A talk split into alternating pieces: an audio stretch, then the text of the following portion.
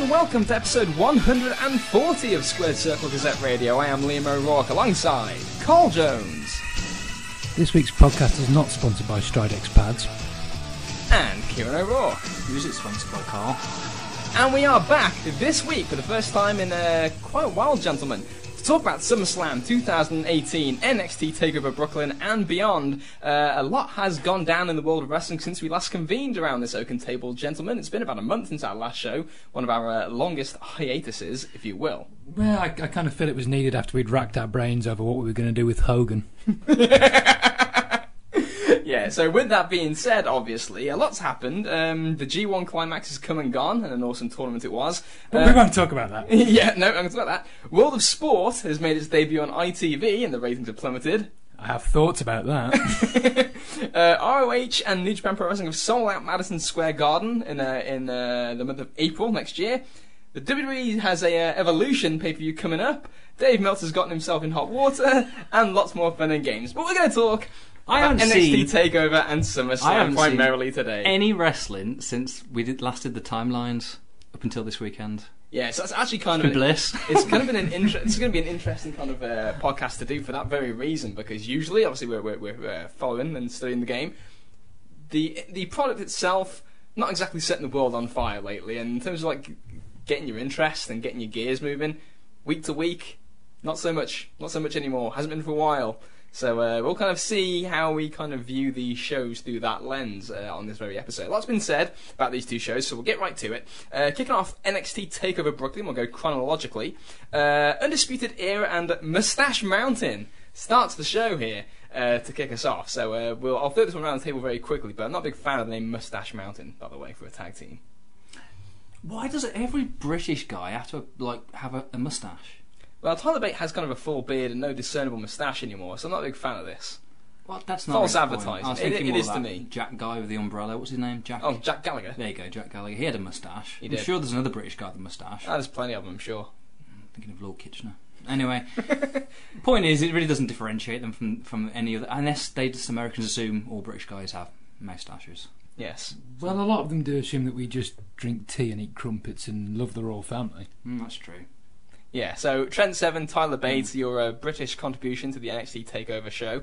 Um, I love Roderick Strong and Kyle O'Reilly as a tag team. They're fucking great. They're...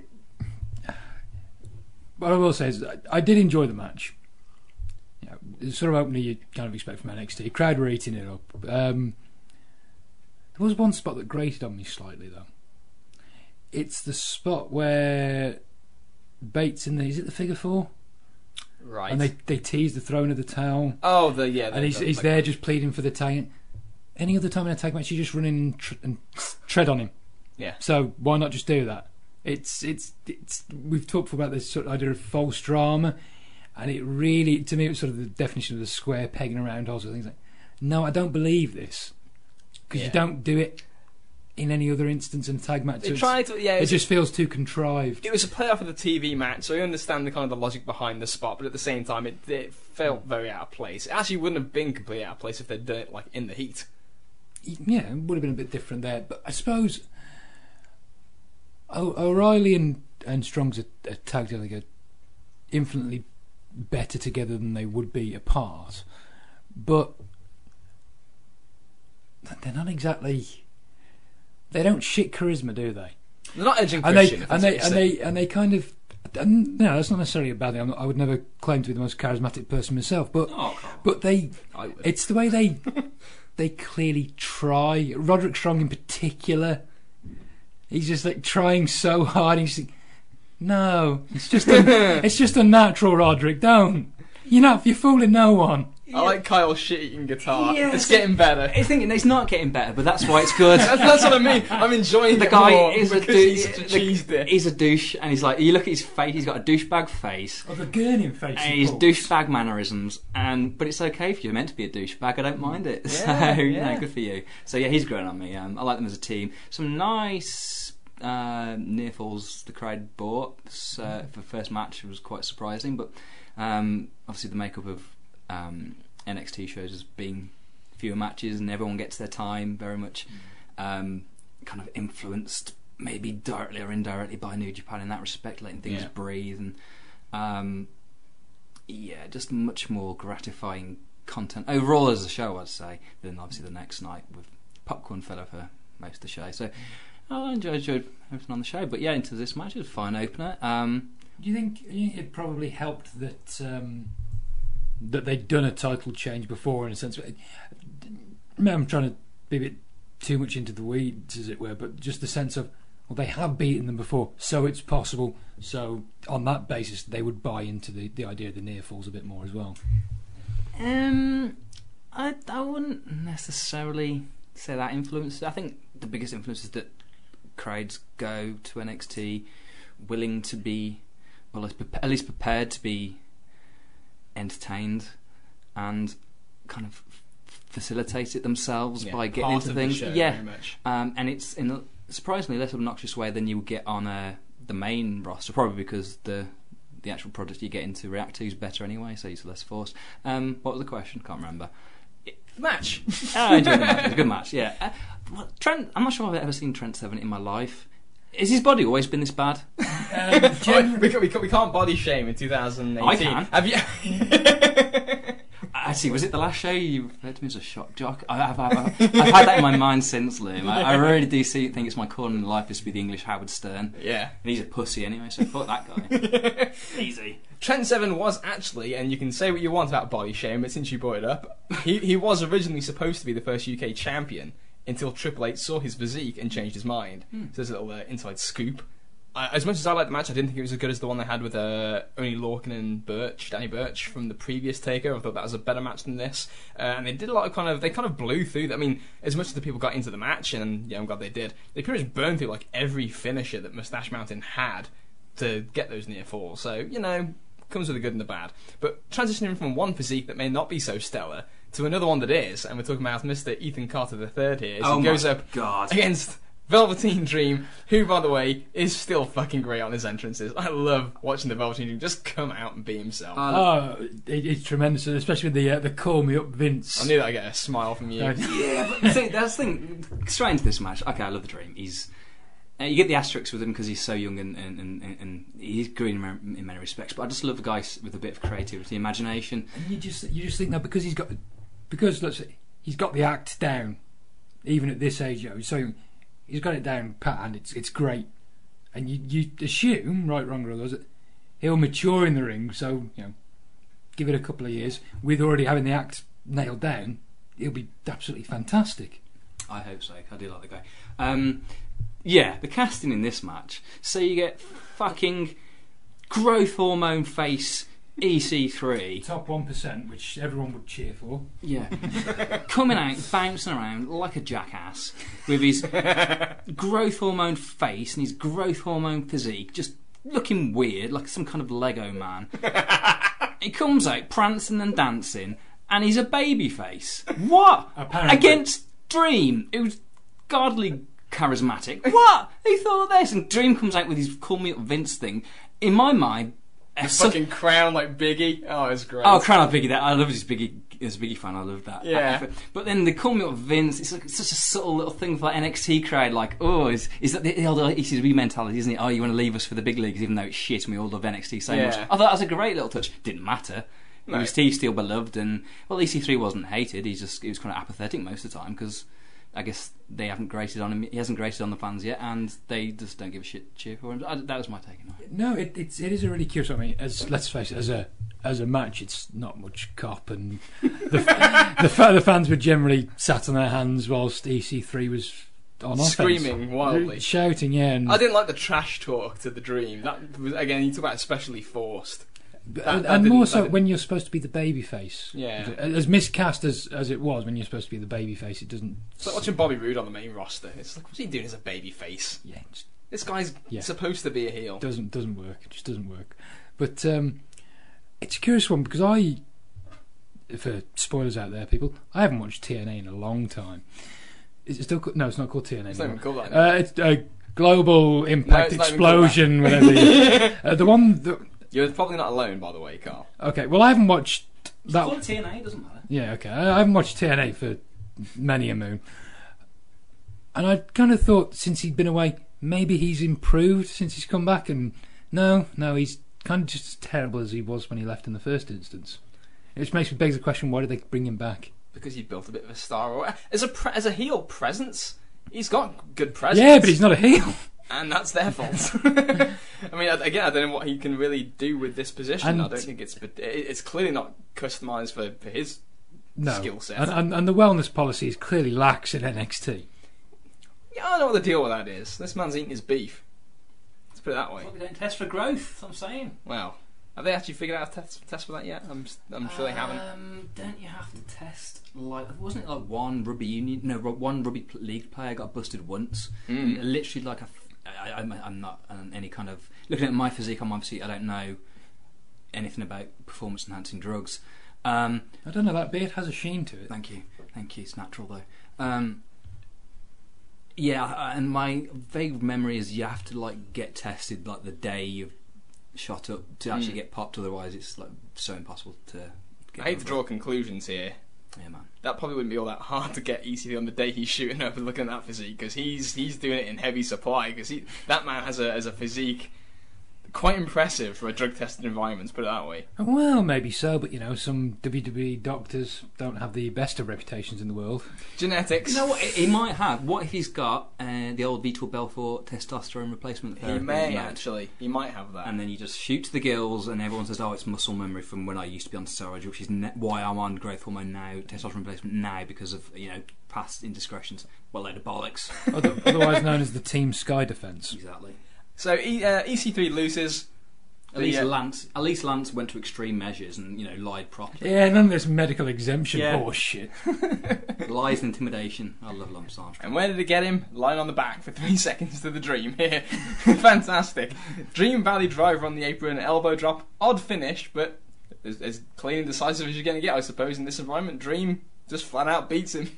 what a heel! and, and rightly so. Rightly so. To the cheers and adulation of the crowd. yeah, absolutely. So, Dream looked okay. EC3 not so much. We, we we kind of had our kind of eye on this one as well. This would be an interesting one to gauge E EC3. I wouldn't say anyone was expecting either to look good performance in ring wise in this matchup. Just from the combination of the two guys, I just wouldn't have thought Hmm.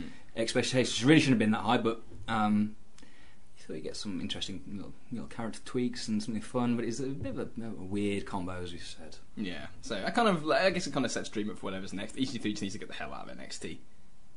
Just come to the main roster or something. Just do something else. Be, being NXT I don't, not I, I don't see how floundering and being miscast on the developmental roster constitutes getting called I- up to the I main just- roster. I- I don't d- think- I don't think, in the grand scheme of things, it matters that much, considering the go. reverse that normally happens. Yeah, that's what I'm, well, that's what I'm saying. Where they call people up who look infinitely better in NXT than they ever do on the main roster. Yeah, and he, to me, EC3 is one of those that just fits better on the main roster. Like in terms of like what they look for. Like in NXT, which is quickly becoming the indie company, it's like the EC3 just sticks out like a sore ass, and it's going to get worse because Matt Riddle appeared for the first time in the crowd on this show, looking like the fucking coolest guy in the world. just like this guy just doesn't give a fuck. He's going to be great. Again, a guy who's probably going to be much better suited to NXT than the main roster, but And yet, know. curiously, someone who I think may well fail the wellness policy several times if it's properly enforced. before EC3 does, Yeah. Yeah, so watch this space. But uh, moving on now, the NXT Women's Title match: Shayna Baszler and Kairi Sane. Uh, this is an interesting one because there's a kind of a lot of positive feedback about the match, but the kind of extent of it kind of varies on the uh, the eye of the person that watched. I suppose some people thought it was good, some people really loved this match. So uh, I'm kind of uh, interested, Kieran, your thoughts on uh, on the way this balanced out. Uh, I, I enjoyed the match. I wouldn't say it was like great or anything. I really like Shayna. I just love the act. It's got that female Minoru Suzuki feel to it. It's just, uh, it's just great. Pro, pro wrestling, break your ankle, fuck you up. Just really interesting um, character. Given the actual uh, sparsity of heels anywhere in wrestling, it's really nice to see her do a thing. Yeah, the finish. Well, I think the, you want to talk about the finish, Carl. She wasn't happy with. Well, like I can, I can almost hear the groans now from people listening to the podcast. Uh, but if I'm remembering it correctly, they've already done a, a take on this finish with the first Ember Moon match, where Baszler basically beats herself, and I don't mind the sort of the concept of it. It's almost a bit insulting in the sense of uh, you're the fans with the memories of Goldfish, so we can just rehash this, which we only did a few months ago, and you won't remember anyway. And that's stuck in your craw. Just, it's just one of those things that grates on me, you know, being treated like an idiot. My I'm- counter I'm- to this before, well, when we okay, discussed it, was okay. that this is the kayfabe. Let's get into the old Bill Apter, Stu Saks PWI version of events here. This is the weakness of an MMA crossover to the world of pro wrestling, leaving yourself open for pinning combinations. Did they tell that story at all? No, I just Yeah. did. yeah, yeah. Again, which would work really well if that was the point they stressed on commentary. However, Oh, we'll talk about how- commentary however, this weekend. However, we are treated to Percy Watson, who, in a company, Can you do That quotations has- when you say treated next time for Percy? okay, so, sorry, yes, yes, we are treated to Percy Watson, who, in a company that has Jonathan Coachman, Byron Saxton, Renee Young, I'll get some heat for that one, I'm sure, uh, and Tom Phillips. When you've got individuals of that nature on commentary, to reach a bar so low that you are the dirt worst No. commentator No, in no, the company. no, no, that is quite the achievement. He's not worse than Coachman. I think he is. Coachman I, is fucking I think terrible. I think I think he is. Now let me explain why. Because he's really trying and he's that shit. Coachman is clearly just there getting a paycheck. Now I hate Jonathan Coachman, but I can at least listen. To, you know, screw it. He's half arsey. I don't care that much. Percy's really trying and he's bloody awful. How terrible do you have to be? Showtime, baby. You know the thing, I, I, you know, it, it's it's tough because I actually there are times on the show when Percy, because he is such white noise in terms of like what he, he doesn't really add that much to me. Like he, he's what he's kind of white noise. He adds nothing. He- he adds He's a them. detriment. Ah, no, you see, that's the thing. He's white noise, not the detriment. Coach detriment. White. I'll take white noise. Contributes nothing. Adds no value. I'll take that over someone who's a complete scourge on the show, which is Jonathan Coachman with his fucking awful But, takes. but this is what we've been reduced to in debating this topic. Do you want That's to how die? bad the lay of the land is. Would you like, rather be decapitated or hung? It's kind of that's the options, Basically. really.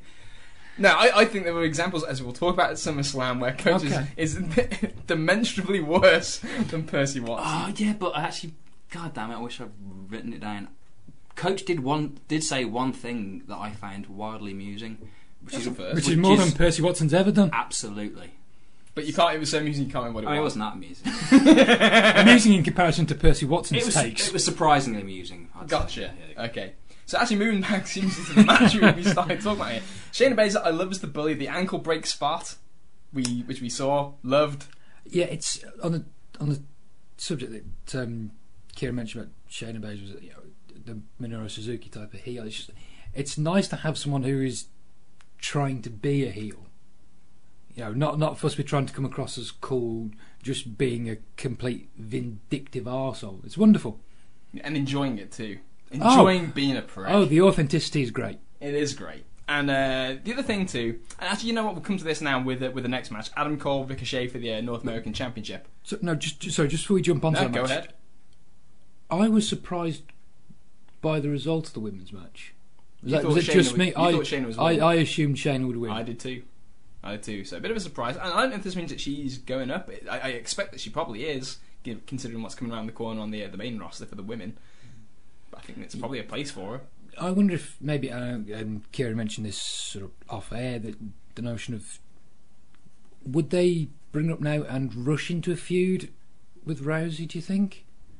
I, I just wonder in the sense of because obviously the I say obviously, but the assumption was that the plan for Rousey was to have Neidhart turn on her. Given what's happened with Jim Neidhart passing away, that they're obviously not going to be stupid enough to try and do heel turns with Natty Neidhart I'm, anytime. I'm, I I'm, wouldn't I'm never going to rule anything out anymore, to be honest. Carl. Well, no, I suppose. I, but but if you're thinking about it in a logical sense, you would. Yeah, it's dangerous. You would imagine they, they that they wouldn't do that. So I'm just wondering if maybe that yeah they've sort of they've re rejigged things. Maybe that's where they'll go. Possibly coming straight out of this women's pay per view. Maybe. Possibly, but the talk, as we've all heard, is that it's going to be four horsemen versus four horsewomen, which I don't like. Uh, and feels completely unorganic. It seems like it's just it's serving this kind of minority interest of, of fans that know and care about that connection. And I, I didn't like seeing Ronda Rousey sitting in the crowd supporting Shayna Baszler because it's like you are fucking asking for trouble here. Like how yeah, this fucking company cannot book a babyface to save their lives. We know this. We'll see it again on this show that we're about to talk about a little bit more in the main event. But they can't book a babyface to save their lives, and now they've got one, a celebrity. But they are surprised, surprisingly, didn't get really that many boos from the audience when she first came in, Ronda. And now they're fucking tempting fate with this, associating with the, one of the true heels in the company. It's like, ah, well, and, and having a as part of the outsider group to take on the pro wrestlers, if that if that's the plan, like you're asking for trouble here. What, what are you going to get out of this investment if you do this? I don't see the point. Well, here's a, the, the couple of issues I have with it is that No one cares about the Is fucking that- four horsemen. is no that- one gives a shit yeah, about that. no, no one cares about the four horsewomen outside of G. The people who care about it, the people who care about it, are the people that are going to be there anyway. Yeah, who will be watching regardless of whether or not that match is on the card. Yeah. But most people don't care about it. It's it's all this sort of self congratulatory pat on the back horseshit that I can't stand. Isn't that permeates the whole fucking company? Oh, oh no, oh, abs- no, you're absolutely is why we- yeah, you're absolutely right. Of the four horsewomen, which no one of any credibility has ever called them that, No. They call it themselves. That's it. Yeah. case in point, you don't get to nickname yourself. That's not how it works. You've got Could we be the triple threat? Or the three amigos. I was thought first. Yeah. Yeah, I thought that first. You've, Yeah. you've got Charlotte Flair, who's a terrible babyface, and the other two that were kind of feuding, not feuding. No one cares about them anyway. What? Just, eh. For me, yeah, for me, just the the four horsewoman malarkey is just oh, it's so lazy. full of horse shit. Good one, Carl. It's so lazy. it's a lazy. It's boring. I don't know how long Ronda's around for. Shayna's going to be around longer. Just put them together and let them do something interesting. There's an interesting story, a different story that's never been told before, because then it's not all the same women that you've used every ad nauseum, rinse and repeat, go around in circles for fucking years on end. So Plus, at least with the MMA MMA connection of the two of them, I think it's quite an interesting thing of like Rousey can sell a little bit exactly because it's yeah. The, because it's a bit more credible. I, I love the potential of that. and then you tell the story, even though it's counterintuitive to to everything that's to the to the finish of uh, her dropping the title. But you probably should push that she's had a bit more pro wrestling experience and being a champion on you know on merit, not because she got the spot because of her name and stuff like that. Yeah, yeah. It's such an easy angle. Tore- the jealousy. tore, tore a friendship apart, jealousy of the belts, the titles, the success. Yeah, she came to wrestling to get away from Ronda's shadow because she got preferential treatment. She made a name for herself, became a champion, became the baddest woman in NXT. And Ronda, Ronda walks, saunters in with a little miniskirt on and just gets gets the title shot and the main event push and WrestleMania slots. It's so fucking easy to do. For Yeah. if you've actually got a natural heel to pu- pull it off, they won't do it. It'll. of course they won't. It's all great. It won't happen. Yeah, good idea though. Thank you for your contribution, Kieran. Hope someone's listening. hey, that's happened by the way. But, oh Jesus, that's another thing I should have written down. What's that? They someone stole it, so- something from the show on uh, over the weekend, but I can't remember what it was. It may come back to me. Uh, hope it does. Yeah, it was big news. We'll take credit for it too. all the time. Adam Cole versus Ricochet North American title had a similar thing, not only to this match, but for the, for the shows that we're going to talk about completely in general here. I, I want to I know what people think about this match, Cole and Ricochet, because and it, it was it, it started really actually it started at the top of the show, and it was it was the case all weekend. No one's into these matches apart from the finishing two or three minutes when a big spot happens. None of these characters seem to have, but I was going to say none. Very few of these characters seem to have a ton of actual organic, honest to god momentum. When these matches start at SummerSlam that we're going to talk about later on, it's like the whole way through, no one's really all that into what's going on at all. No one's living and dying with anybody on on any of these shows. No, well, I suppose the thing is when it comes It's to sad.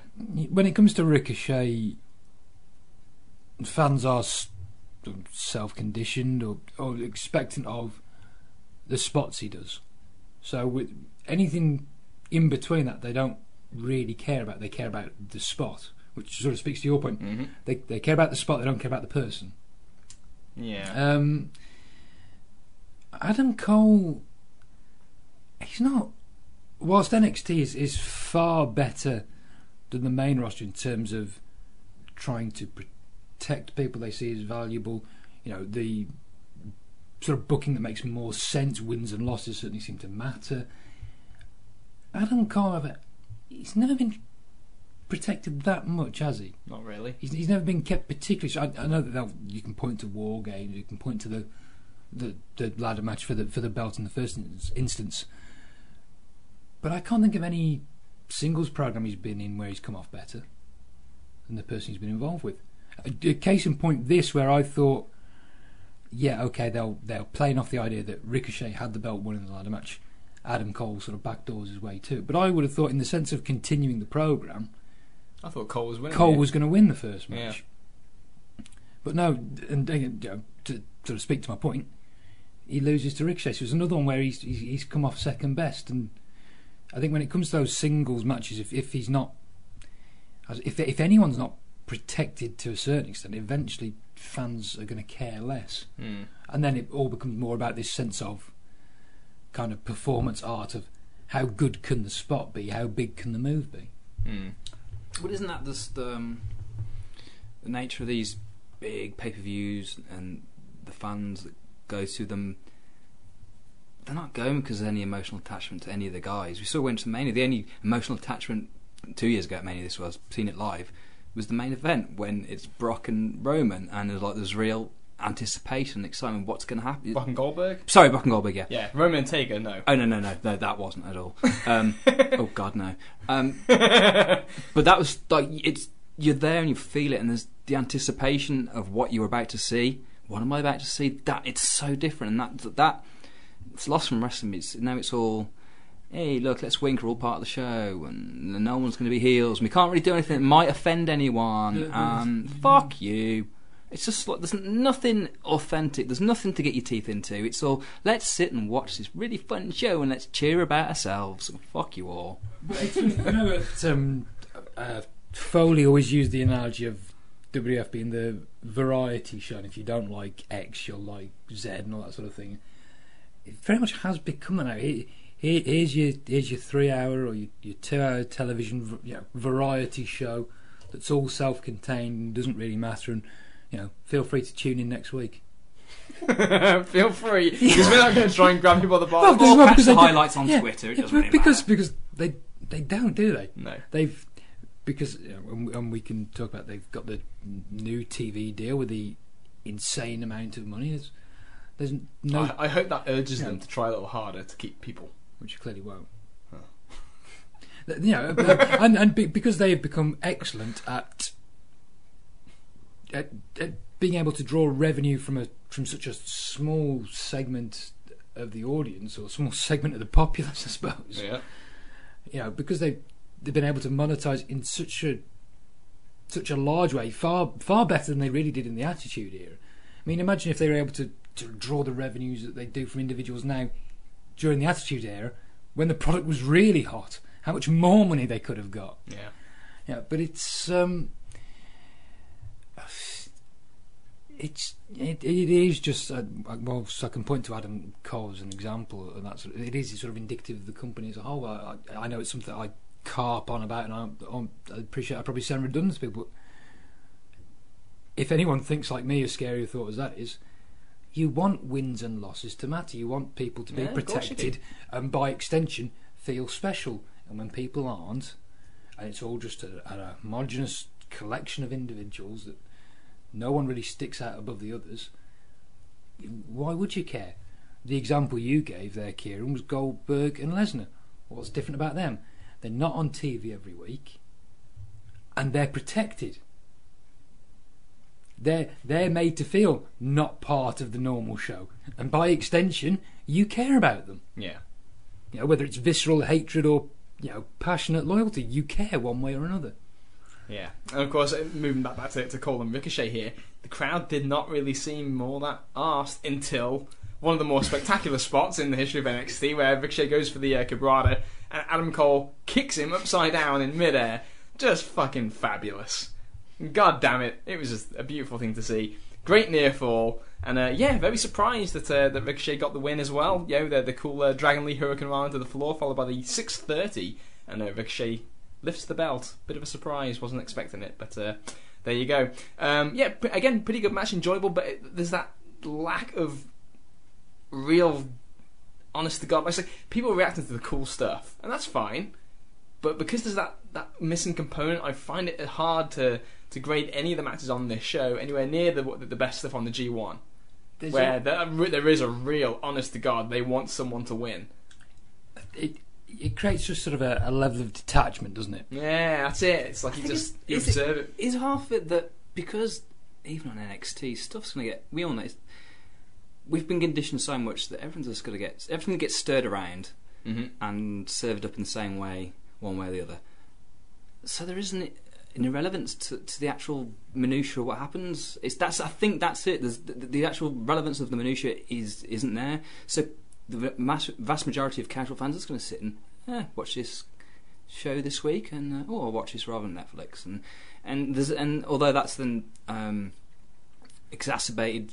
Obviously, it's not exactly the same with the hardcores are going to the pay views. There's still that element in it that it's yeah, I'm going to sit and be entertained by the show and let's see what happens. But it doesn't really matter what happens. Yeah, if they tune in six months with the same cast of characters, a little bit of shit shuffled around. Yeah, it's, just, it's the relevance of it. And so, before the show, I, I gave this speech to Liam how I wasn't going to mention the crowd, heels and faces, or booking really in general because it's. I thought people are sick of that shit. But you brought it up, Liam. That's why it doesn't go away. The thing is, that's why the crowd's like it is because if you you are you're a product of what you produce, and um, if you, you're feeding people irrelevance, they'll shit irrelevance. Yeah, there you go. I love that. Wow.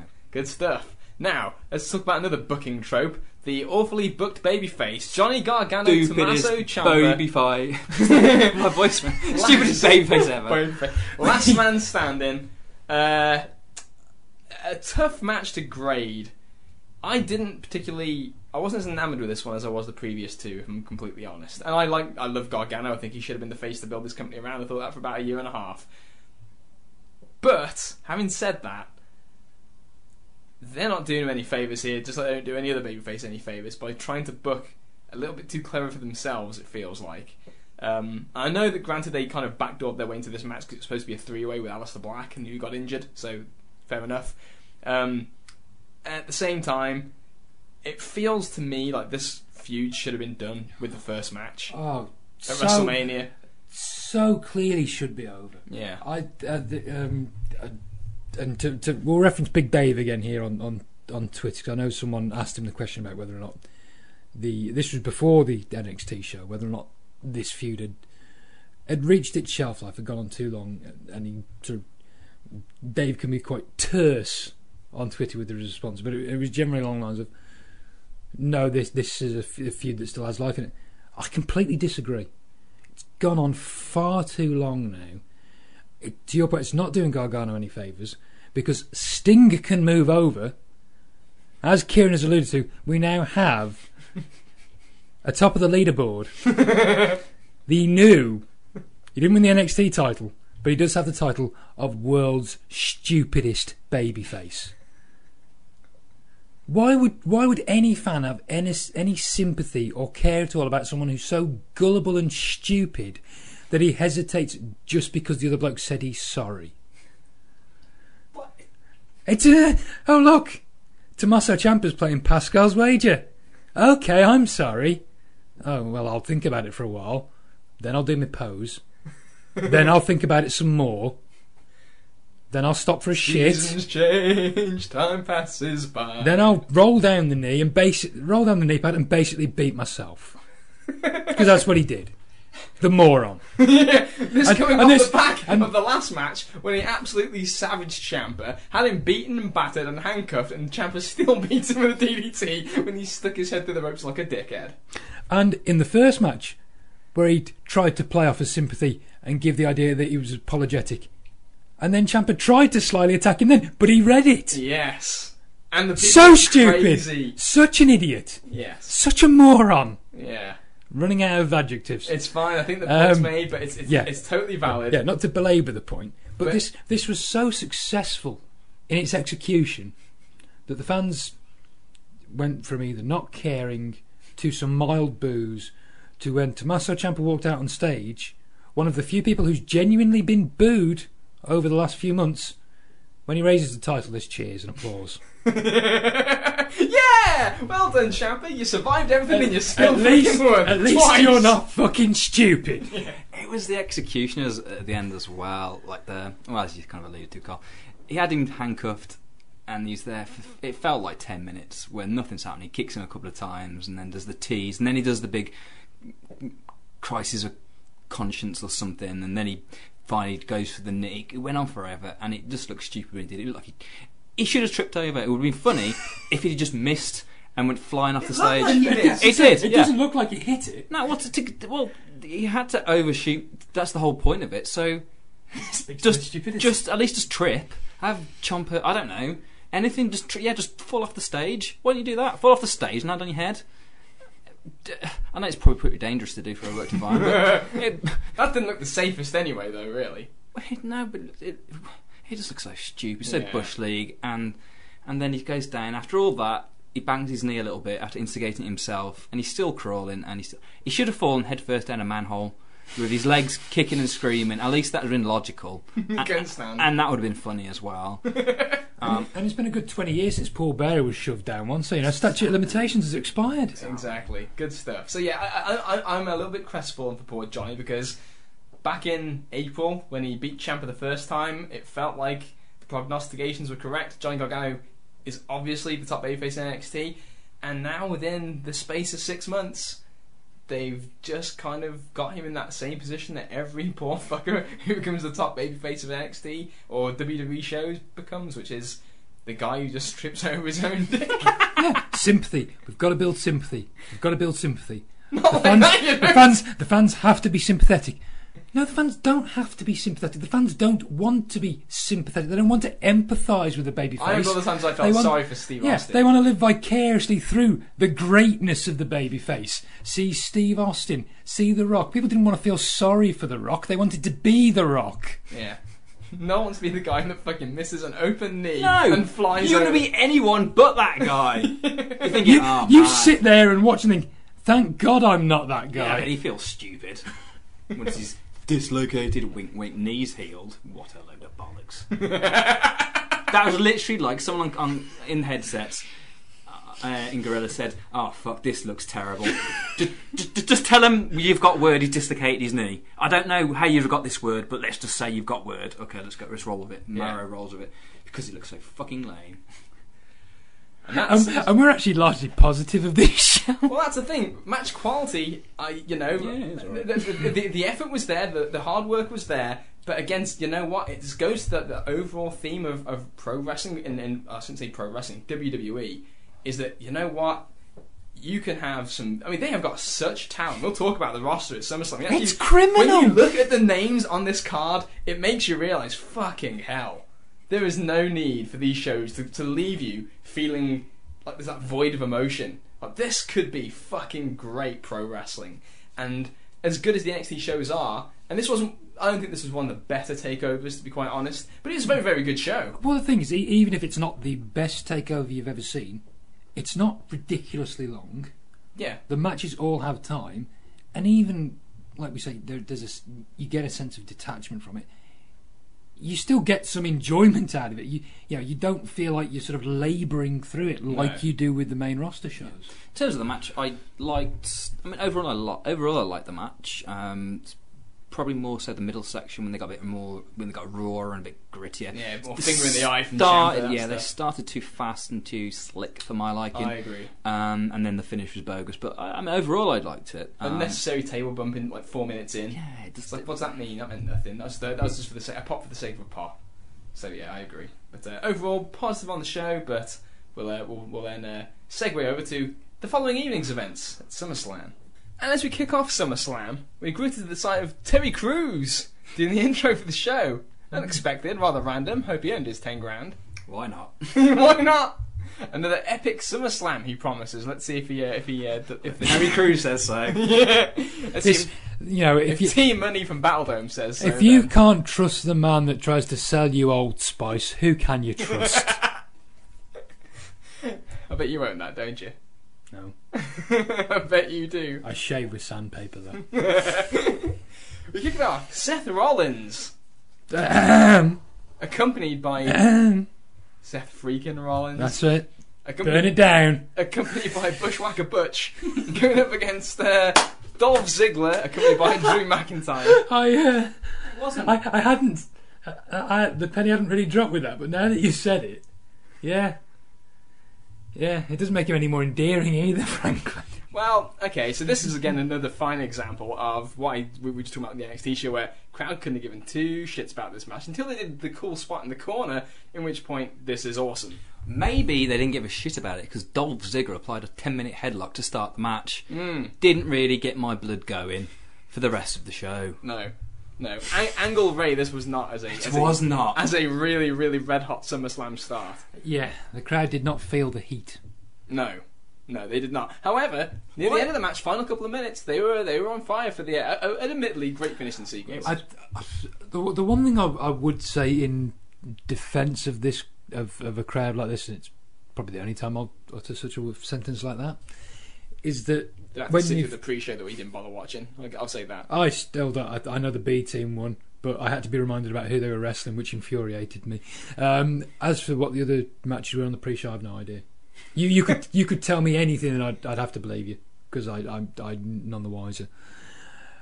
But when it comes to this match, I think the, this this crowd is, is preconditioned to think, right, we're not really going to buy anything because McIntyre's outside and Ambrose outside.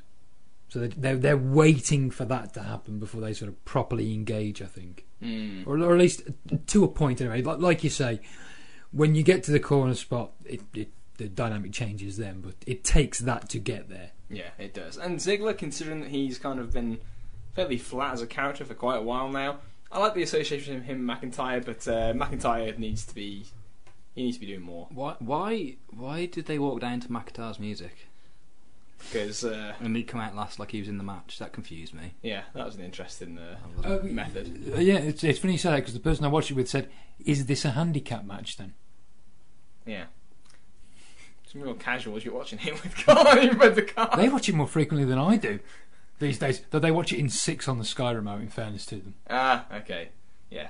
So, can you blame them? No, not at all. Rollins wins the IC title back, which I thought was a little bit interesting. I was not, I was, I didn't really know what I was expecting. That, To be quite honest, because this is one of those feuds where it's just kind of run in place. Yeah, I was I was expecting Ziggler to retain, mm, mainly because I was expecting Ambrose to fuck up in some way, or yeah, Or or, turn. or, or yeah. Well, I wasn't expecting a, a, a heel turn yet, but I was expecting you know a an accident, which by the time the story plays out, you know, further down the line, wasn't really an accident sort of thing. Mm, yeah, yeah. Okay, well, uh, you know, Rollins wins.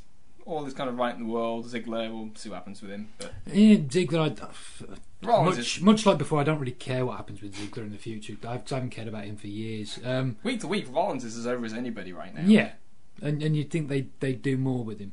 you would think that, wouldn't you, Carl? Mm, yeah, Like this, this is not a pro wrestling company, so I wouldn't worry about that. Bludgeon Brothers New Day BB. Oh, I had no interest in this match, to be honest with you. You're, No. you're not alone. The Bludgeons have, have failed quite miserably in this run to, to which get over. which Oh, was God, which no was cares. predicted by all.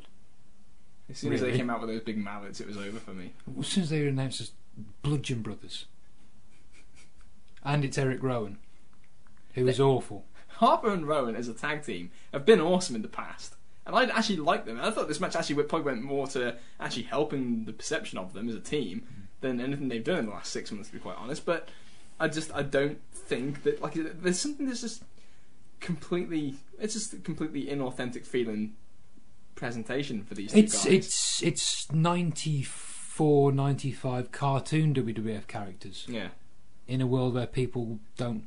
Harper in I'm- his greasy shirt yeah, before had a little bit of a I'm not- Authenticity. yeah. I'm not suggesting everyone wants you know gritty fighting in the streets type of presentation. Don't get me wrong; it's a much more nuanced uh, audience than that, I suppose. But but no one's crying out for the for the, the cartoon type rehashes, which is how they come across. It it's so unbelievable that it's I, I hate to even levy this comparison because it feels like such an insult to the great Luke Harper, but it feels like an Ascension type deal of yeah, guys in costumes. guys in costumes. Yes, guys in costumes Pro not being there. pro wrestler, the old pro wrestler by night sort of. yeah, motif. goes home and just hammers things. Yeah, and and the nudes was the the problem for me, and is it's probably more just a problem for me than than most because they are clearly still very over. Yeah.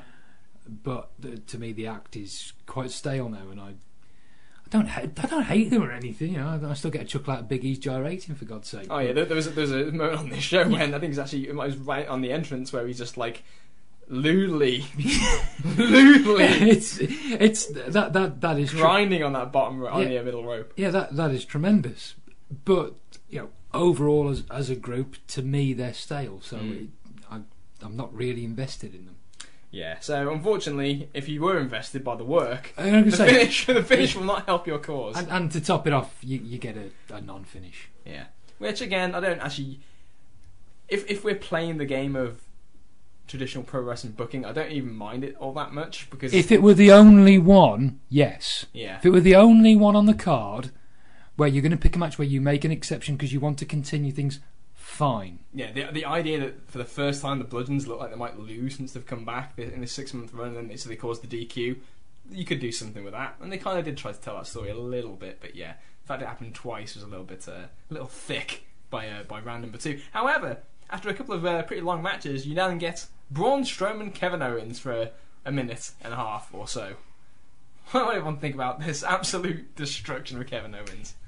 This poor fucker. Honestly, mm, I spent more time looking at Owens' shirt that said KO in the bank in the bank, and I thought if it said KO in the banks, like that would have been ace my Sasha Banks banging gimmick two years ago. Hmm. uh, but it didn't, and that was two years ago. Um, uh, I it was uh, it was kind of tragic if you're a Kevin Owens fan. yeah, if you Really? if you paid for the, the thing that's comedic about this too, I actually spoke to somebody about this He's a big Kevin Owens fan, and I asked them what they thought of it, and their response was, "Well, they just built it up so much." weeks and weeks of television time. This has been going on for months of Owens getting thrown off ladders and thrown off the cage, and then like they're all building up to this big thing about how he could win the briefcase by DQ or count out, killed in ninety seconds. Now, see, I And I have no problem with that, by the way. I had a I've got a bit of sympathy for Owens, just in Oh, the- just just, just in the sense that you know in the last few months he's come close to killing himself several times, stupidly. He, he's starting to get into that Mick Foley vibe of just I'll just do what I, what I can to get over or be Yeah, the talk yeah, of the show w- w- whatever. worryingly. Um, but I, I didn't. I'm not. I didn't expect a complete squash, which is what we got. Uh, but I always thought Strowman would win, just because they'd gone out of their way so much to, to tease the, the manner in which Owens could get the briefcase. You know, you, you've been sort of too on the nose, and you know, judging by this company's current mo. So, in that sense, I thought, okay, Strowman's going to win then. Yeah, I think uh, as soon as he lost by count out, it was the Jinder Mahal. That was kind of the red flag that yeah, it's not happening again. Poor Kevin Owens taking that fucking choke slam on the ramp, bouncing off. Oh god, the choke slam on the ramp, flip bumps on the a on the mats. Oh, and we'll get to stupid bumps like with uh, Jeff Hardy, but but yeah, you just I, I kind of hope Owens has got some time off coming up. It feels like he needs a fresh coat of paint anyway. Owens is feeling a little bit stale to me. And it's probably because of what we talked about before, where the, the, the churn go around in circles, and he's just kind of done everything he can. It's- it's- he went through that horrible evolutions where he went from the, the, the serious when he was money and he was so fucking awesome, and then he becomes. Uh, they started introducing elements of comedy and whininess, and it's like okay, this this awesome raw character you had now he's a kind You're a of- cog, he's a cog. a cog in the machine. He's a goddamn cog. He's a cog. Um, so hey, at least they're keeping Braun strong, which I suppose is important for what was coming later on. So moving now to uh, the SmackDown Women's Title match: Carmella, Becky Lynch, Charlotte Flair. Um, in truth, this is probably the best Carmella match you're ever going to see. Um, high praise as that is. I didn't. Okay, so, so the, the, we might as well just hit the big talking point now, which is the turn and the execution of it. The match itself, didn't mind. Um, considering the elements that they had in this equation, I thought that this was absolutely better than I expected. But saying that, this is such a weird situation. This whole Becky Lynch heel turn, and everyone's talked about it, and it's like I can't say I'm honestly surprised because of how badly they fucked up the Bayley Banks turn misread, where Bayley turned heel and the whole crowd went ballistic and loved it and chanted yes, yes, yes. because even though it's supposed to be a heel turn, people were just yes, fucking hell, show some emotion, do something. Um, and this is the same where uh, this one's this one's more confusing in the sense that they wrote the story this way. They wrote the story where Becky Lynch is the sympathetic one, and Charlotte's kind of moonwalked in to a spot that she doesn't really deserve that Becky does. But Charlotte steals the win from behind on her friend Becky Lynch, and they, you when you know when this all happened, the, the thought process was there's no way, considering what they built up, they weren't expecting this crowd to react this way. But watching SmackDown and Becky's promo where she tries to heal the fans and they just continue to cheer it and boo Charlotte, it's like I actually think that they did think this was going to work. Oh, I think you said they, they booked it this way is almost as if they they were convinced that their route of booking would work, and it's a complete shock that it didn't. That, that it would be a complete shock to them that it hasn't panned out how how they hoped. It, it's just again, you, I don't want to sound redundant, but it, it's in keeping with how the company does things now. I think they're they're so I don't know, ignorant. Maybe maybe the best word I could use to to describe them in from the creative standpoint, because no one with any rational sense of thought would sit there and think we're gonna they're gonna hate Becky Lynch because she's been basically mistreated. Depending on how much you care about it, I don't care that much. I'm just sort of playing devil's advocate here. Um, mistreated from the get go. She gets the spotlight on, and as you say, the friend backdoors her way into the match, backdoors away to the belt. But we've done it in such a way that they're going to be really angry that she's turned on Charlotte, who is, as I stressed before, a poor babyface. so you, you've got this, this strange concoction of someone who's naturally a poor babyface anyway, who hasn't come across or isn't hasn't been portrayed in a sympathetic or, standard babyface fashion at any point in the build-up, and yet you expect her to garner sympathy by having the one person who does have sympathy on them turning heel. You got me. Because it doesn't make any sense. And I think what they fail to realise in a lot of instances is there may well have been some who sort of threw their hands up and said, look, it's New York, it's a pay per view crowd, we know how they're going to react, but we'll go with it because that's not the reaction in, say, uh, and I mean no disrespect here, it's just the first place that popped into my head. They won't react this way in, say, Des Moines, Iowa, for a TV taping. You know, it'll be it'll be different there. You know, you, you can choose any town you want, but you know that that sort of line of thinking. Yeah. It's the smart crowd. It's not the normal Do you know crowd. where they are next week? They're actually in. Toronto. Oh God! My point being that because they're bizarre. well, yeah, that'll that'll be the excuse next week, but You're going to send Night- Nightheart, Nightheart heel in Toronto. probably yeah. Come on, do it. Do it, Vince. But my point being is, they don't grasp now that it doesn't. To me, I don't think it matters what town they're in, in what part of the country anymore. That pay per view audience, by and large, is not just their pay per view audience. It's It's their live event audience now. Yeah. That is their audience. So, even if they've tried to convince themselves of the rationale of this will just be one off because it's the pay per view crowd, I don't think that works at all anymore. No. No, not at all. Um, again, crowd didn't seem particularly to win this match until Becky Lynch actually was on the verge of winning, in which case they exploded. So they actually really that had to make them feel good. Shame they didn't call an audible, really, you know. But Well, look look, look at the look at the, the, the two nights over over their entirety. You've taken the person in Gargano that everyone cares about, made him look like an idiot, and made him look so stupid to the point where Ciampa gets some cheers and applause for being a prick at the end of the show. And you get Becky, who they care about, and you try to turn a heel on an unsympathetic character, and it leads to chance of Becky. somewhere along these lines, I don't think that the movies that they're making, Carl, are. Uh, are, are, are quite in sync with You the are, you arsehole. I will say though, just to kind of move away from the Carmella title reign, Uh, Can I just say, just as a quick aside, that was a surprise to me because I, I actually didn't think they'd do the turn here. I thought the turn would happen, yeah. but I thought Carmella would actually s- might find some way to cling on to the title. I thought again. the whole point, the whole, I thought the whole finish was Becky's gonna have it won. Charlotte will throw her out and turn around and get pinned. As in, Becky had it, Charlotte tried to steal it and then fucked it up. I thought that was the way it would go, surely. and then you can build wherever you build it. Yeah. Anyway, speaking of building, we've got another match here that's set up for a rematch. AJ Styles, Samoa Joe. Shocking placement here, fifth match on the card for the WWE Championship. Uh, and again, crowd not particularly with it early on, but they got into it by the end. And I love Samoa Joe.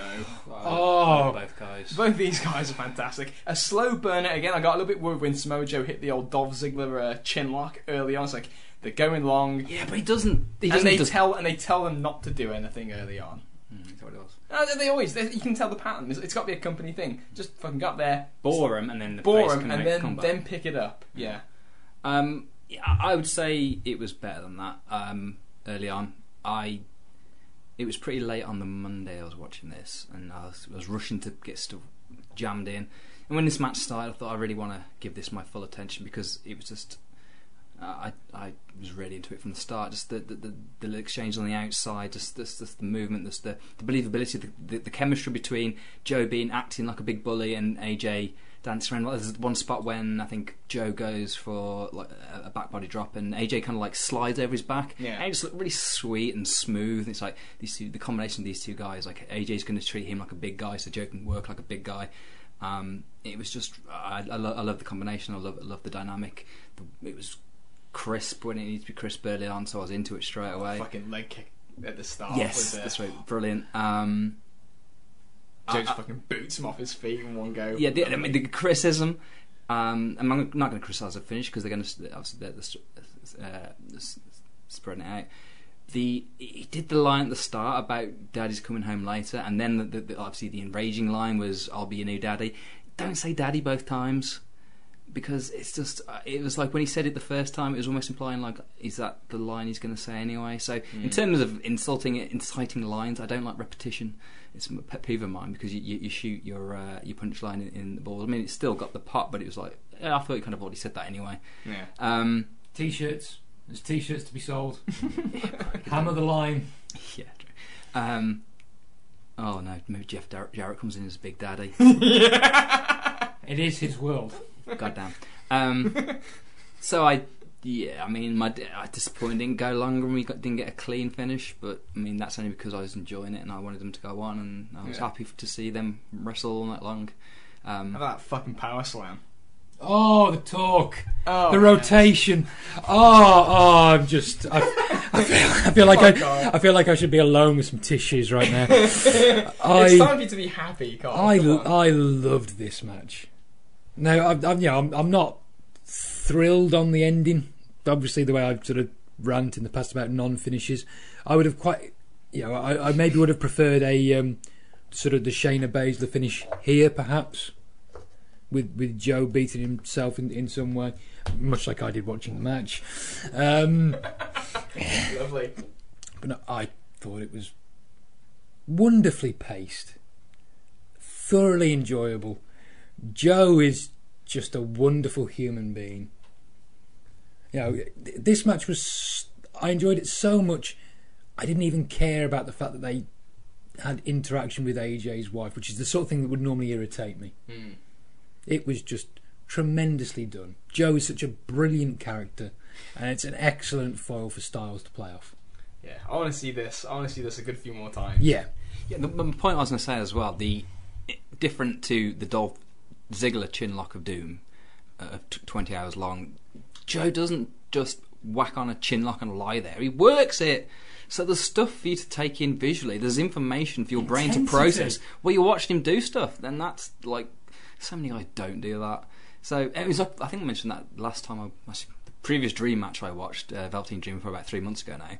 It's a similar thing. Hey, this guy's actually isn't. He's got a chin lock on. He's working this chin lock. He's thinking about what he's doing. He's not just lying there thinking about when do we go, when do we go. He's fucking. it's working, and it's, it's, it's refreshing to see. it's it's not the Randy Orton chin lock. Yes.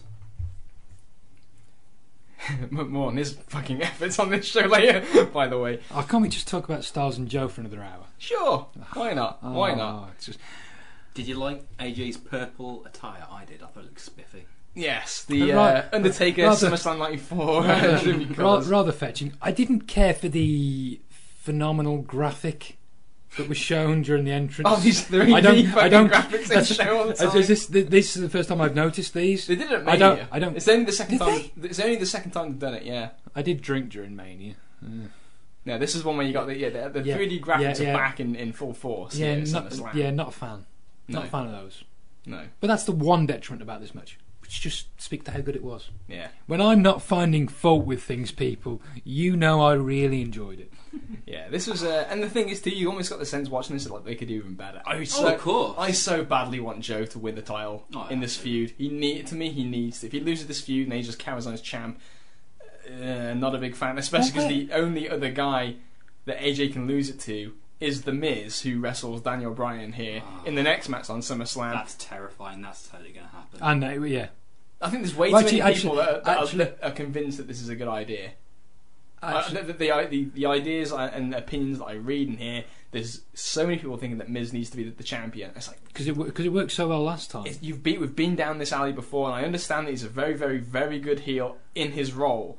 But there is a transition between that role and the top heel role, and Joe is custom made for that role. He's perfect for that role. Look how good he is when he's got a great babyface to work with. That's what you need. Miz, you know the promos the Miz will do. They'll be very good. You know the matches they'll have. They'll be be, what they, they'll, they'll be what they are, depending on who he's in the ring with. But uh, I, yeah, I'm curious to see again. Miz and Bryan nowhere near as heated as I thought it was going to be going in. Well, I think placement maybe plays a, a, a bit of a part. I think whilst I'm not as critical of a DQ finish in the Styles Joe match as I would be in other instances, I think the live crowd certainly were. I think I think the finish for the live crowd, bearing in mind they've sat through uh, Braun Strowman's squash, which whatever you think of the merits and the and the sense of booking in that way, this these fans didn't pay the amount of money they've paid to watch squash matches and non-finishes. So I think there's a bit of a cumulative effect there that, that plays a part in the start of this match. I, I wanted to be very careful with the way I commented on this match because I know it's going to come across it's sort of Bryan fanboy internet wrestling community sort of take on things. But you mentioned about the Mizner's character. I think the character's great. I think the character works really well. I've always thought as good as the character is, that's how terrible he is in the ring. I don't like anything he does. I'm not convinced by anything he does. So when you have a match that goes as long as it did, because it felt, you're probably going to tell me it was like 12 minutes. No, I'm it, not. it felt really bloody long. It did. And the way the match was laid out, there was al- it was almost at times where it was this sense of Miz is his equal. I know that I know he's doing the mimicking things, but he's pulling them off, and he's having far more of the match than he should, especially when you go to that finish. Now, I can understand that finish if, and I know the logic will be the feud's continuing, the heel has to win the first match. 23 and a half minutes. Right. Okay. Thank you. Could have gone half that time easily, easily, on a show that went how long in length? What, four hours. Four hours total. Yeah. So, but to construct the match in that way with that finish to me just just doesn't work because the way the match should have been told. I don't care if Bryan's not. I don't know if he's signed a new deal. I don't know if he's staying, going, whatever it is. Because that will be the other rationale. Well, you can't put over the guy who's not staying. You don't lay that match out closer to 50 50 than I would expect over 23 minutes and end it with the brass knuckles. The way you do that match is because of the Miz character is it goes half that time. Bryan dominates, is clearly the better man, is far superior because that's what people believe in the ring, is much the better individual, and then you have Miz Slides way to win with help from the wife and the brass knuckles. Undeservingly so. Look, looking as undeserving as you possibly can. That's not how this match was laid out. No, he was surviving everything. He was getting to the ropes on the yes lock. He was surviving Yeah. the fucking 10-6 elbows. And the crowd, the crowd were, Yeah, They how about were- another they- pop for the heel winning? yeah. They pop for him though when this is when. So this is when I thought they were in trouble when they show the he's there walking backstage and he Yeah. gets the pop, and it's like even if it's even if they're going to cheer Bryan more vociferously, there's a big current of Miz sympathisers who because he's um, a good heel and charismatic that they'll they're going to cheer him regardless of the fact he's shit in the ring and doesn't deserve to be in there with Daniel Bryan. That's irrelevant to the company, and it seems to be lost on the fans who don't have have apparently forgotten that Miz is actually quite shit and looks like a fake wrestler, and uh, Still can't throw a punch to save his life. can't throw. Let's let's not remind people of how terrible Cena and the Miz were at Mania. Years ago. Bec- because, Never forget. No, because if you put the belt on him, that's the sort of thing you're going to find. I, I, I find with with the Miz,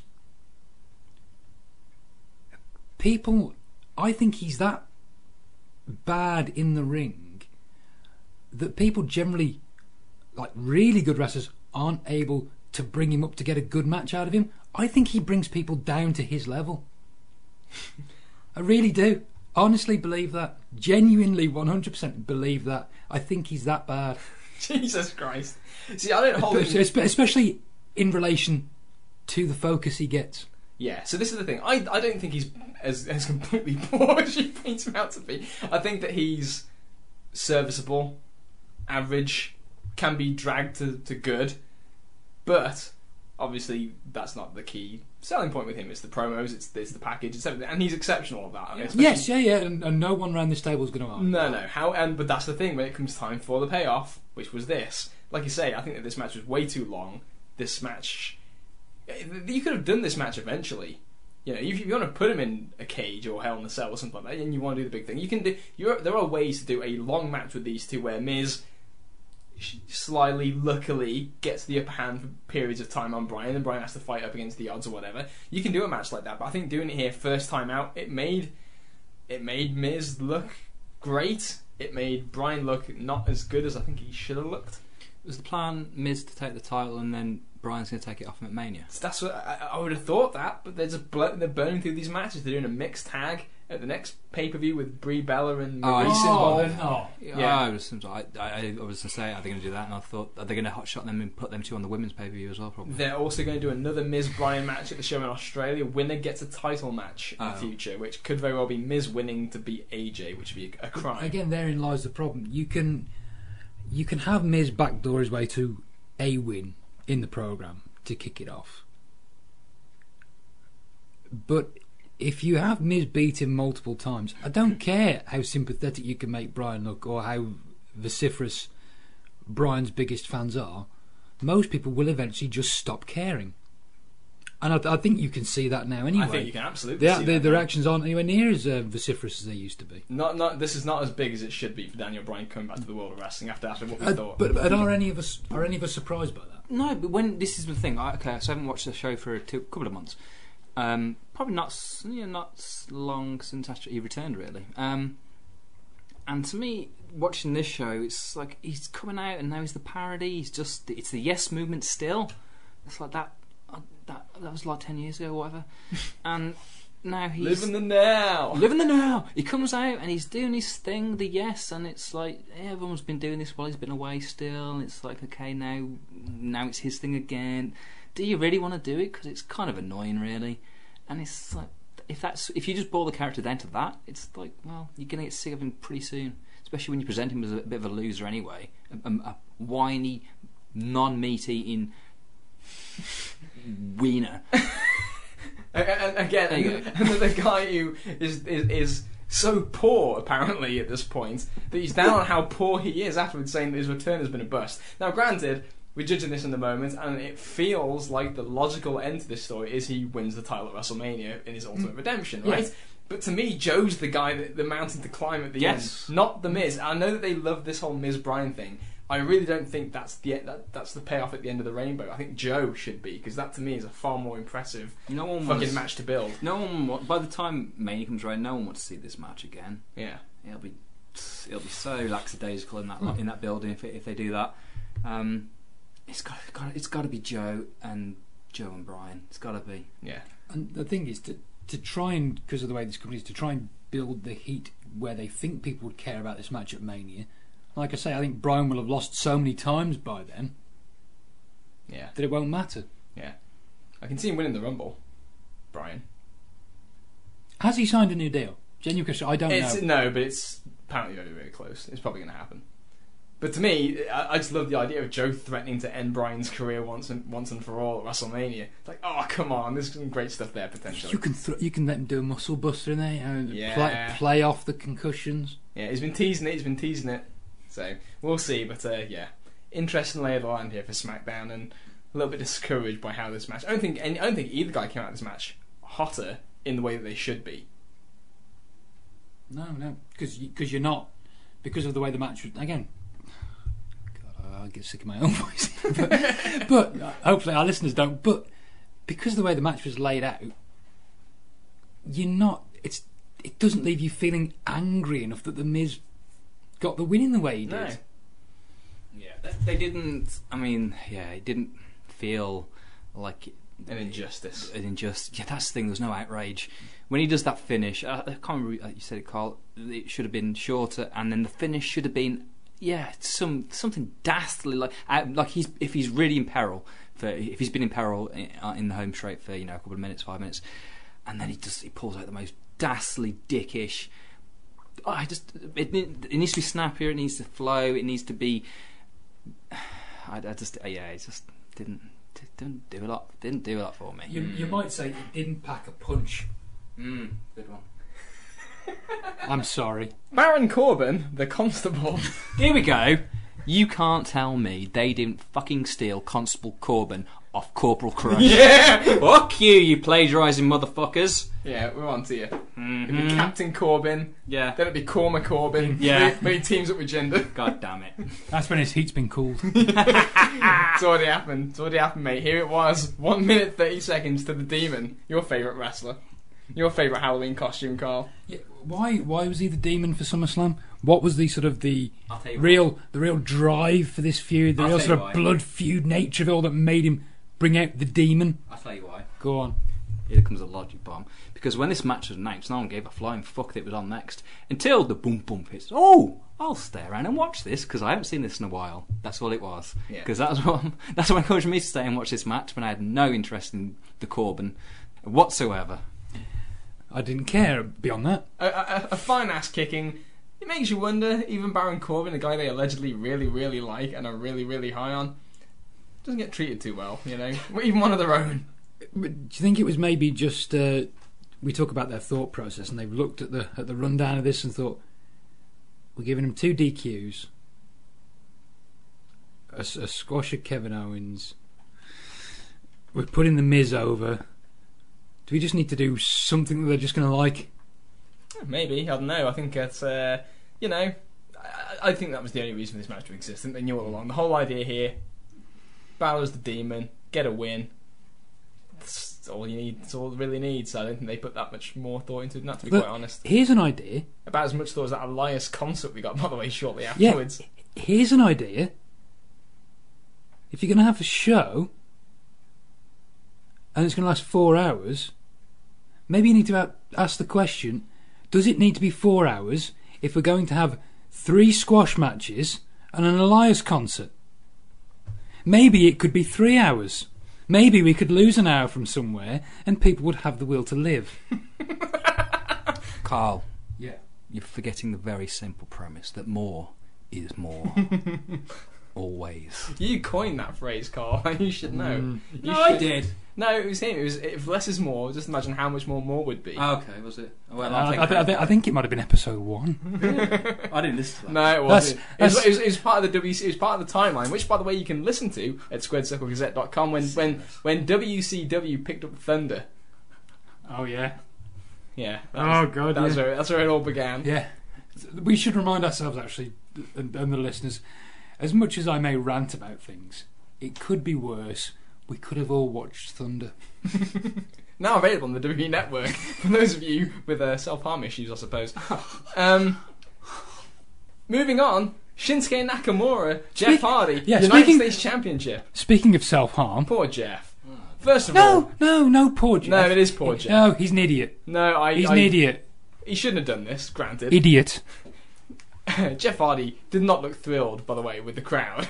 Before he did all this, probably knowing in his mind, I'm about to fucking take this stupid fucking bump for these miserable, silent fuckers who don't care at this point in the show. Nakamura and Jeff, for the first two minutes, to me, this is the greatest match of all time. The way they're dicking around and doing each other's shtick, I love fucking Nakamura. Just as a heel, he's so great as a heel. He should have been the champion. He should have beaten AJ.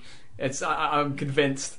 Um, but yeah, hey, it is what it is. And again, unfortunately, neither of these guys, as good as Nakamura is, they've called as Jets too, and it just feels like. And again, the match placement on this show is just fucking awful. This this philosophy of oh well, you gotta you know bring them up, then bring them down, cool them, bring them up for the main events. Awful theory. I don't know if there's ever any evidence that this theory is correct. I I think it all it all not all play back to Mania 19. Nineteen or eighteen? I, I was thinking 19 because that's the one where they actually didn't have a match in a death spot, wasn't it? When you think they went Oh, Triple H, they went Triple H Booker, Austin Rock, or was it no Hogan Hogan McMahon, Vince. Austin Rock, then into Lesnar Angle, and because the Lesnar Angle match didn't get the reaction they wanted, and maybe they were sort of soured by the buy rate as well, which wasn't their fault. The match, was, the show was wholly presented around fucking Vince and Hogan for Christ's Mhm. sake. That those sort of factors have meant that they've, to this day, from that time point on, thought we have to have matches that bring the crowd down because we just we we burn them out. Or you could just put on the I'm not- I'm- heavily advertised I'm- match on last. Yeah, I'm I'm not I'm not defending the way I think they go about it, but I, I'm trying to trying to understand why they do it. And I've always thought it sort of played played Mm. back to that. I could see it after a couple of uh, shaky WrestleManias where they, the last match, 18 and 19, didn't get the yeah, the best reaction in the world. But uh, hey, there you go. Nakamura wins. Jeff Hardy with a senseless swanton to the apron. The man is hurting already, and then he does this, and then we all get treated to Randy Orton walking Sauntering. sauntering down the aisle, just to the side at the end. Can't be asked. He goes back up the ramp. It's kind of a microcosm of the last few years for him, really, isn't it? It took longer to put his boots on than it did to do that angle. And again, does no one wear street clothes anymore? Why was Orton in his gear? He wasn't wrestling. Or did he wrestle on the pre-show? No, no, he No. didn't. So why? why? Even even had his wrists taped up. I think this is just a communication issue because he changes in his Winnebago and he doesn't get messages come through to him and he wasn't told he doesn't need to be in his gear so Hmm. he put on his little pants Assuming he was going to be doing something important. yeah you know they got me here They so, flew me in. yeah they're paying for it um, You should have fucking walked down the aisle and just shook Jeff Hardy's unconscious hand. That'd have been the fucking pop of the night for me. I think With all the with all the handshake stories with the writers in the last couple of weeks, that'd have been fucking Yeah. fantastic to play off that. he should have oh, I was going to go for what did what he did to Divas bags back in the day and took a shit on his chest that's heat yeah. You believe Steaming. You exactly pushed you, you you pushed this the new Orton heel character to me, Liam. It just looked like Randy Orton to me. Yeah. To be honest, this was not Randy Orton's finest hour I just in terms of this heel run. He's had some fantastic moments in this heel run. The, the pulling of Jeff Hardy's hole in his ear, changing. Okay, but the, the creeping behind the curtain. That was quite. That was quite a good that, one. that sounds great, but a cursory changing of your outfit to look slightly different and fresh. Would have been nice. Could have gone a long way actually. Okay.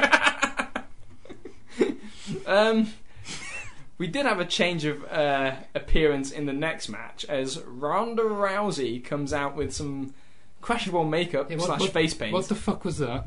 I thought she fucking came off great storming down the aisle like she was going to fucking kill somebody. The, the mean mugging would have been so much better without the makeup. That's She's got what I a thought, wonderful yeah. face. Um, yeah, it wasn't a fan really. God, this sounds negative. Uh, uh, of the way this was put together because it was a bit too Vince versus Brett for me.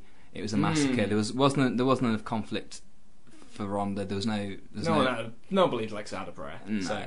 she was. It was just you're gonna you're gonna, you're gonna die now, and, and that's and it didn't get. She wasn't, you know, beloved. Um, you need to set up obstacles, make her look cool. Like the, in the, the, the um, preview vid, the vids when uh, she's like killing the fucking security and stuff. It's perfect. God damn, it's so beautiful to watch.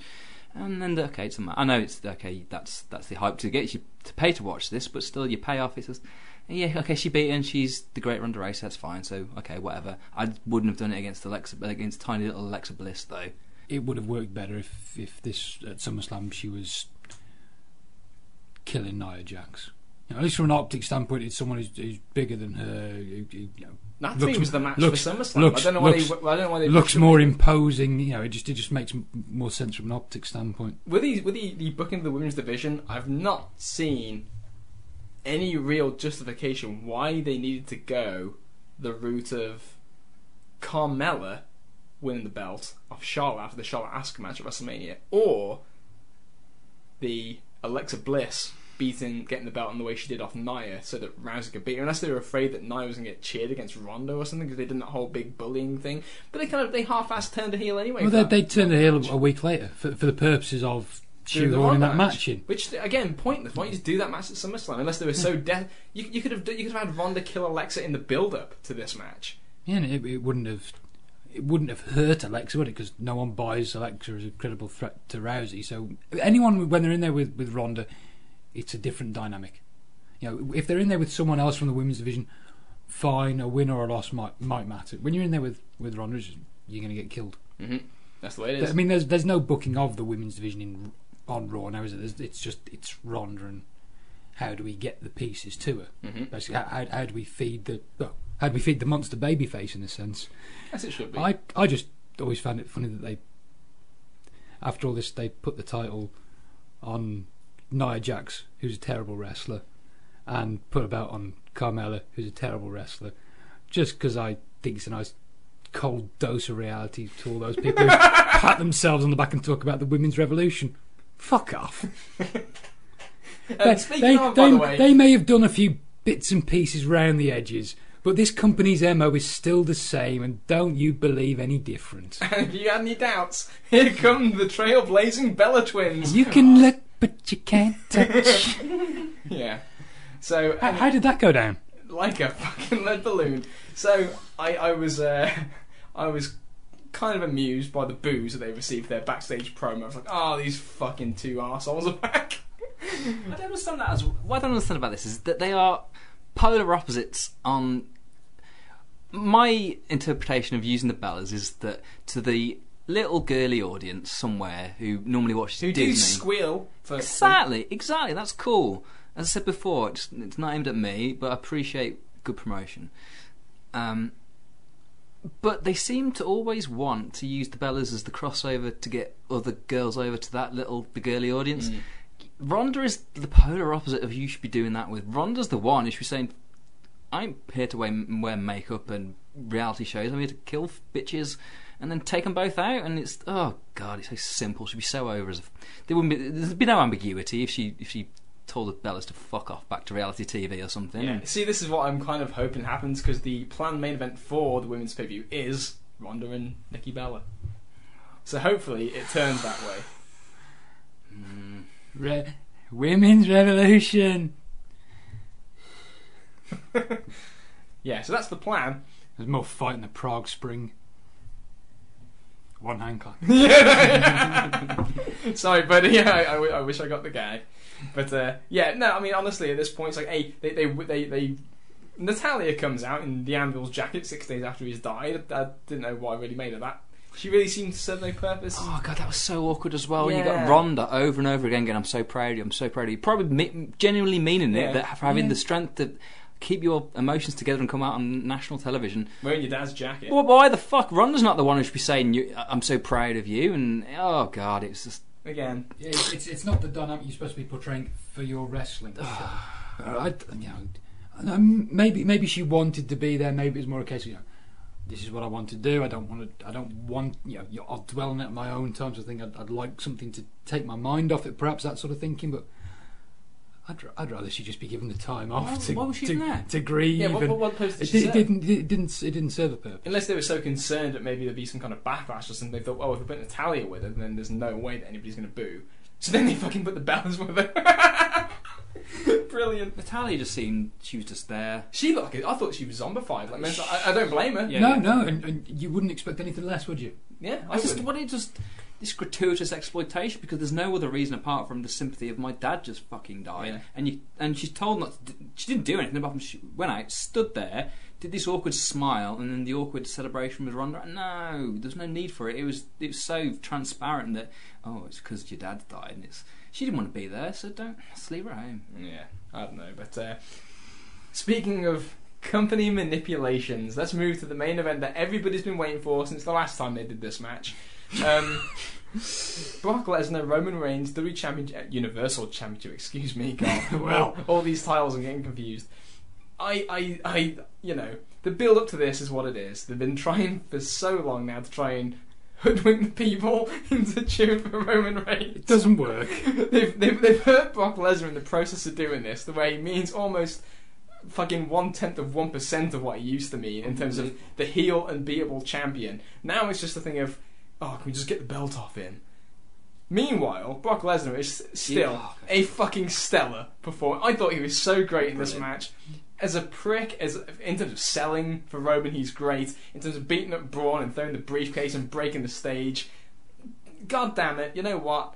You're all gonna miss Brock Lesnar. you fucking are because he's the best thing in pro wrestling and you're And- so fucking naive not to see it It's, it's it's the way he's being used that is boring. It's not the individual. So when people and yeah, people can bellyache because it ends up falling on, on the guy of oh well if he's not there to do more, but it's like he can do more. We've seen him do more. We've seen him do fucking great stuff this entire run. It's just been tempered with this boring booking because they really have no ideas. And if you need any Yeah. proof, look at the fact they're they're recycling the same match, Roman and Brock, And thinking that this time will be the one And- we can and- get them. and their ultimate desire, above all else, above everybody else, is to try and make Roman Reigns beloved. And in their world, if Lesnar has to be collateral damage for that, as short sighted as it is, that's what they'll try and do. What did everybody think of this match, the way that it played out? In terms of the goal, in terms of what they wanted, in terms of what it actually was. Um, Considering this was on- the end of on- three and a half years or on- four years of planning to get to this point, Brock beat Taker at Mania 30. The idea that night was that Brock would eventually lose to Roman to help coronate him. Here we are, four and a half years later, and they stammered and they staggered on this plan. They reworked it. They tried. They thought the timing wasn't right. They got it to this point.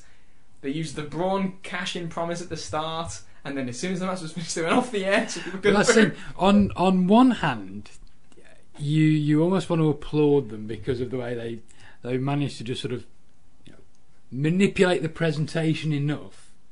It wasn't it wasn't a it wasn't a perfect execution by any means because you still got the "you both suck" chant. You know, so but they they did about as well as they could in terms of manipulating the circumstances to get out of there and to cut the cameras off I loved it. before the crowd realise that, that Strowman's not going to cash in and they're fucking livid. You know what I thought? was- But- I just visualised everyone backstage pulling an Earl Hebner at Montreal, running to the cars, and just getting the fuck out. Better get, get it back across that fucking Brooklyn Bridge quick. Go, go, go, go! Rev up the engine, Lanza. Where are you staying tonight? Trenton, New Jersey. um, but when you have to twist yourself in so many knots to achieve this, at some point you have to ask yourself, yes, we've executed this as well as we could, but maybe there was something wrong with the initial idea. Maybe, just maybe, our plans have gone a bit awry. Evidently not with the company, but Yeah. He has become the top merch seller in the company, finally overtaking John Cena, by the way, apparently. yeah, all it took was Cena to be off television for the better part of how long? Yeah, and getting jobbed in three minutes. get- to yeah, to take a collateral damage case in point. Yeah. Um, That was a smart move, by the way. But yeah, just, just I, I must admit, I, I fall into the, the camp of I'm probably a bit harsher on Reigns than you two are. I think that's fair to say because I still detest him. Um, I'd probably just be happy if he was just a you know just a heel, just accept it as a heel. Um, but they're never going to care about him. Oh, they care about him. Well, no, sorry, sorry, yeah, wrong, wrong choice of words. Because I remember going unnecessarily ballistic when they trotted out the old line of polarizing. No, no, he's not polarizing because everybody hates him. Okay, there, there may be ten percent of the audience that like I him. saw some signs in the crowd of him doing the There old was, there fist. there was, the fists. the fist yeah, wank. yeah, but but these are these are the people. Be That, a boy. these, I think my wider point still stands. People, for the most part, just hate him, and they're always going to hate him until he becomes a heel, which they're never going to do. So, when, you know, but that being said, I fall into the category of this is what you want to do. You should have just done it fucking earlier. Put the belt on him and just run with it then I just, I because because that's what you want to do anyway. So rather than go through all this contrived nature and hurting other people in the in the process, including both of them. yeah, Yeah. yeah, un, unwittingly or unwittingly, you know, just go with your plan there. Then just do it and see where it leads you. I think I know that. I think I know where it leads you, but you may as well just fucking do it because that's what you really want to do. And I'd much rather that than this stop-start nature for us to just be sort of dragged along for the ride. Yeah, I will say, in terms of the, uh, I, I, the one thing that I uh, was annoyed about is if I understand that okay, they didn't want to repeat WrestleMania because that was a fucking farce and a disaster, and you can say that it's the audience's fault, and I would probably agree most of the time. But they've also dug their own grave with this. So since they have, they were trying for one night to dig themselves out of the grave by using Strowman and his popularity as a mechanism to kind of flim flam their way through a six minute match so that they can get the belt to Reigns. If you're going to do that, if the whole idea of this is that in the end you want to give Reigns the big win, don't do a distraction finish. Don't do a distraction finish. Don't have Brock Lesnar staring at Braun for a while, then turning around to a spear. Because it's like, fucking bullshit. what is the? Uh, you know, if you're going to hold it off to pull the trigger at the right time, He speared him like 3,000 times cumulatively Mhm. and never beaten him. and the one that worked is when he wasn't paying attention. So but, what's he, the story? but he wasn't even tired. He's recovered from the beatdown. He was he was in control of everything. If you're going to do that, don't do the move that we've seen not work every single time. Just roll him up. Does it matter? Roll They- him they- up. and they do like a roll-up finish on TV. That's the shock finish then, and then it's like you don't. It was a fluke. You don't deserve it, and then you, maybe Jesus you might even get another match out of it. I just couldn't believe this. They've absolutely killed Lesnar in terms of disliked rather than having heat. He's, it, it, they've molded this, you know, fake real storyline of leaving, and, and it's just it, he's not a hit. He's just groans, and Roman's always getting groans. It was just a horrible dynamic. If you, they've tried all this, hurt Lesnar, hurt everyone else. All you had to do, if you wanted Roman to be a face, was turn him heel, make him champion, and make him the man. And within six months, everyone would have loved him. Because in this fucking atmosphere and environment of pussy baby faces are too scared to say boo to a goose, a man standing up for himself, the people would have gravitated towards because finally someone's acting like a man, and eventually they'd have cheered him. Yeah, in a world of beta males, the alpha is king, and that's that that would work. well, And then you got Roman, the supposed alpha male, getting beaten by fucking Lashley one month before this, by the way. Again, yeah. a little pat on the back there. But again, that, that stands to the old They don't look at the wins and losses matter, and they don't protect people in the way they should. Yeah, and then none none of the baby faces are over like Yeah. they should be. So there you go. Uh, I think a, a prime example of Kieran's point there is Samoa Joe. Look how he's acting, look how he's behaving, and look how the crowd are gravitating towards him. It's not all ballistic, let's throw our babies up in the air, maniacal cheering. But you can see the audience gravitating to him. You get the Joe chance when he's walking out to the ring. He was cheered during that match against Styles. Styles wasn't booed or anything, but people liked what Joe did. Obviously, Liam, off there. you've shown us the clip of, uh, Smackdown this of week. SmackDown, where he basically just kicks the shit out of Styles Yeah, and looks like a badass. yells and- into the camera, yeah. which no one does Yeah, anymore. and you can hear what sounds like small children saying, "I love you, Joe." Isn't that the problem? yeah, and and then but then but then when he's finished his promo he dumps the mic, you hear the Joe chants again. Sticks out like a sore thumb. Yeah, It is what it is. This is this is the wacky world of wrestling we found ourselves in, where the big coronation of Roman Reigns after four and a half years is a distraction finish, where they need the real top babyface to come in and fucking save the match. so that's SummerSlam. Overall, I found it really hard to kind of grade the show because, as much as there were like elements of things I liked, kind of throughout the show, it was all tempered by the overall feeling of not that many people are all that hot on the roster none of these issues and matches feel like they've got a lot of sauce behind them. And because like, we can get into the match, and when it's over, you're, you kind of left feeling like, okay, now that's happened, now let's move on, and there's no fucking Yeah. resonance, you know? That's, that's uh, kind of the vibe we've got right now, unfortunately. It almost sounds like a contradiction in terms when you when you watch the shows and you see a takeover crowd who are always pretty good for the most part. You see a crowd at SummerSlam who react to the you know have such a passionate response to the main event and react to other things. There were lulls, but you see you get reactions in sort of moments in time that having watched that despite that there's just this sense of a complete malaise around the company Mm-hmm.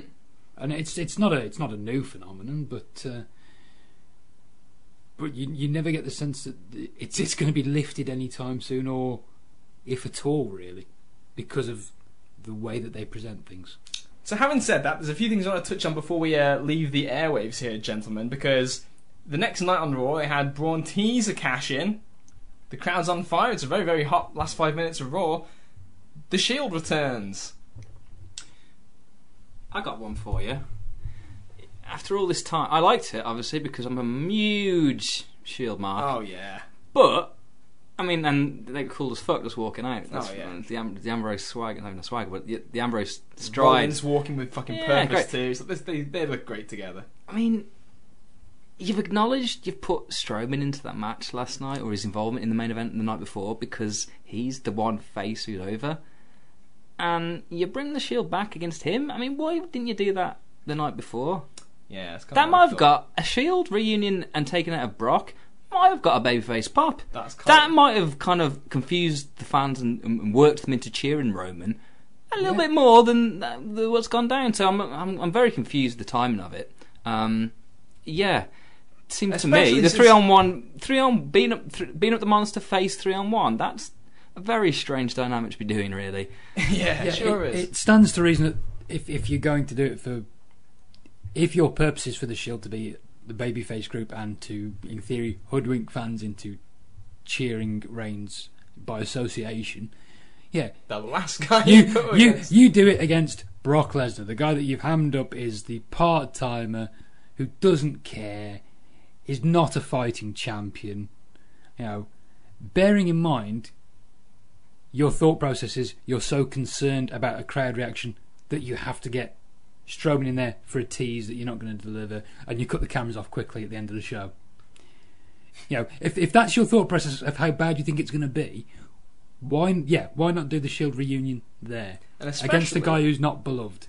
Especially because there's really no logic. If the idea is okay, well, you don't want to do that because you don't give Roman the win over Brock in the end. He has to get his mates in to help him beat Brock. But guess what? You need a distraction anyway to beat him, so it doesn't fucking matter. You might as well have done what people would have actually legitimately loved, mm. which is to hear Sierra Hotel Indio Echo Lima Delta then. And oh my god, we're gonna we're gonna fucking kill Brock and just wipe him out of the company. And the Shield fucking rules all. Yes, Roman Reigns.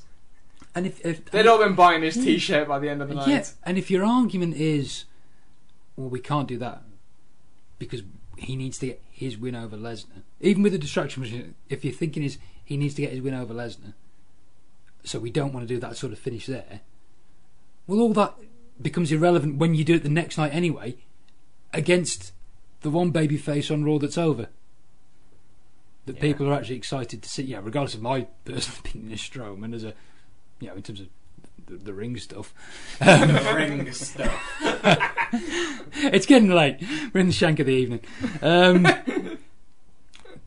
but it, it it is very odd, and I'm curious about the way it was portrayed because Michael Cole, as the lead announcer, doesn't sound overly perturbed by it. You know, he, he's not. He's happy. He's yeah, happy to yeah, see it. He's not. He's not portraying it as some sort of Diabolical. diabolical, dastardly heel beat down of a beloved character who's being screwed out of his opportunity. Because really, what's Strowman done wrong? He's only done what anyone would do with the Money in the Bank briefcase. So he hasn't done heel acts that require retribution from the Shield, but yet your lead commentator seems overjoyed by the fact that they're reunited. And Oh, ace. you know, so it, it leads it leads me to think He's the voice of the modern WWE fan. Well, he that's, is. That's the grand irony of it all. he is. It doesn't fucking matter. He is. The Shield's back. But but but but doesn't it? It leads me to suspect that they're not going to portray the Shield as heels then, going forward. That's what it makes me think. Roman, of course they're not going to. So what? It, it's three baby faces against one baby face. Yes, So although they're not going to portray, loads of Yeah, cheers. yeah. That's four No, baby faces. no, no, there won't be. what will happen is that rather than Reigns be cheered by association, ultimately, once the warm and fuzzy feeling that certain people will get from the Shield being back together will soon wane off. And we'll be in a situation where Rollins and Ambrose are booed along with him. well, then at least that case you can treat them as heels. But they probably won't because Reigns is with them. Oh, God! This is the conundrum in which we find ourselves. The scariest thought is that through all this, they just end up turning Ambrose heel. Yeah, I think that's why. like you only bring them, as you say. When I, I, I don't know, I haven't seen the build, but when I saw Ambrose come out looking like that with his with his uh, dirty skinhead, and uh, alongside uh, Rollins, it's like, mm, oh god, I hope he doesn't, but it does look like he's going to turn on him Yeah. at some point. and it is that's the that's their logic, their psychology is that we'll put the Shield back together, and it'll really piss everyone off when the one guy who they actually haven't booed at any point through this, Dean, is the one who turns on the other two. I wonder what reaction that will get when he turns on Roman Reigns. costing the title, and he gets the fucking like Austin Yes, yes, yes. winning a world war. Austin stunning Hitler kind of pop, yeah. Which was a huge pop if you haven't seen that. It's on, it's on, the it's on- it's on YouTube. No, it's not on the network. Okay. You're not allowed Nazis on the network. You're not allowed anything gritty or real. Not that I'm calling Nazi But Nazis Harris gritty boys and are on there plenty. That's true. But they never, yeah, but they never goose stepped. No. I think PG thirteen are on there as well. Yeah, they're a bit of a shady bunch. Yeah. Yeah. Hmm. Okay. Fair enough. And so, to say nothing of some of the audience who were probably in the crowd during those um, just Smoky Mountain shows, and, and let's not forget, Ro- wild. and let's not forget Hog slash Road Wild slash Roadkill for the pay per view buy rate. Okay, there's a few things I want to get to here because obviously we've got a little bit of time left. We didn't bury Coachman, which and he needs to be buried for this show because his whole fucking s- that that whole spot with the Ronda Rousey Samoan drop when he's he, he talks about how uh, when Ron says "Are you ready?" And I thought she was saying it to the fans because she was trash talking a bit. I thought she was talking to, to the fans, which Yeah. I didn't like. I thought that was not. that. No, I didn't like it either. That's not that feels shit. However, it, I guess the commentators thought that she was talking to Alexa in an attempt to cover it up. Coachman says, "Well, that's nice. She's telling them what she's going to do." And she's asking if she's ready to take the move. It's like, fuck you, Coachman, you useless sack of shit. How can you say Percy Watson's worse than that man, Carl? Because Percy Watson's trying. Percy He's Watson. still shit. I think Percy Watson does have more difficulty getting words out than Coach. Coach just comes across like he doesn't give a, a He, shit. don't, he doesn't care. He's, he's, Oh, God, he did he's say collecting a paycheck. He did say one thing that was mildly amusing, though. I- If you have your choice, would you keep any of the following? Percy Watson, Jonathan Coachman, David Otunga, and Byron Saxton. Have I forgotten anyone? Booker T was quite awful. Booker T. Would you keep any of them? I I would use heel Booker because I do. I found heel. Oh, I, I found. I'm sorry, sorry. There was only one answer to your question, was there? Yes, there Fucking was. fascist. the truth. You dirty racist fascist. I think. I think. The colour of their skin does not dictate whether they're good or bad at their job. Just because they're all shit doesn't mean. Hang on, I've lost train of my thought now. All the white people are shit too. Yes, the white people are shit too. Actually, I will say, with the exception, I thought Corey Graves had a good night for the first time in a while at SummerSlam. I actually liked a few, uh, few, few bits of his input there when when they're trying to talk about Miz's uh, cheating to win, and as they show the replay, and he pulls out a very Bobby Heenan esque.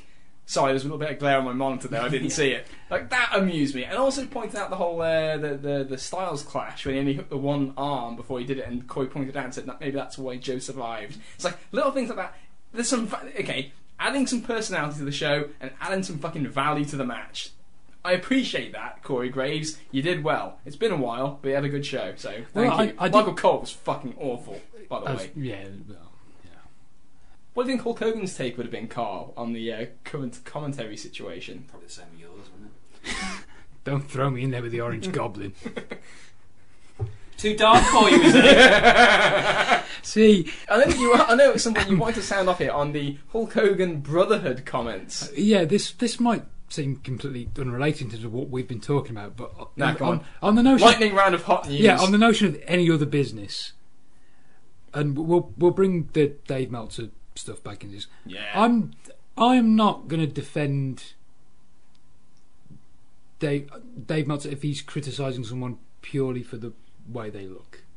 You know, I mean, you know, he has his opinion. That's fine. If if people want to criticise that, they're well within their rights to criticise it. That's not my issue.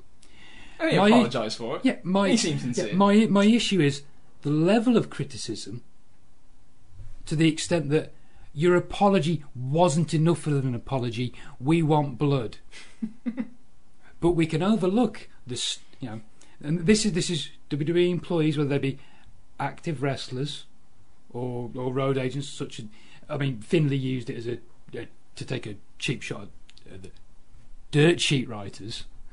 Um, but the likes of um, Tyler Breeze in particular, who I, I thought came across as overly obnoxious and disingenuous with, with his.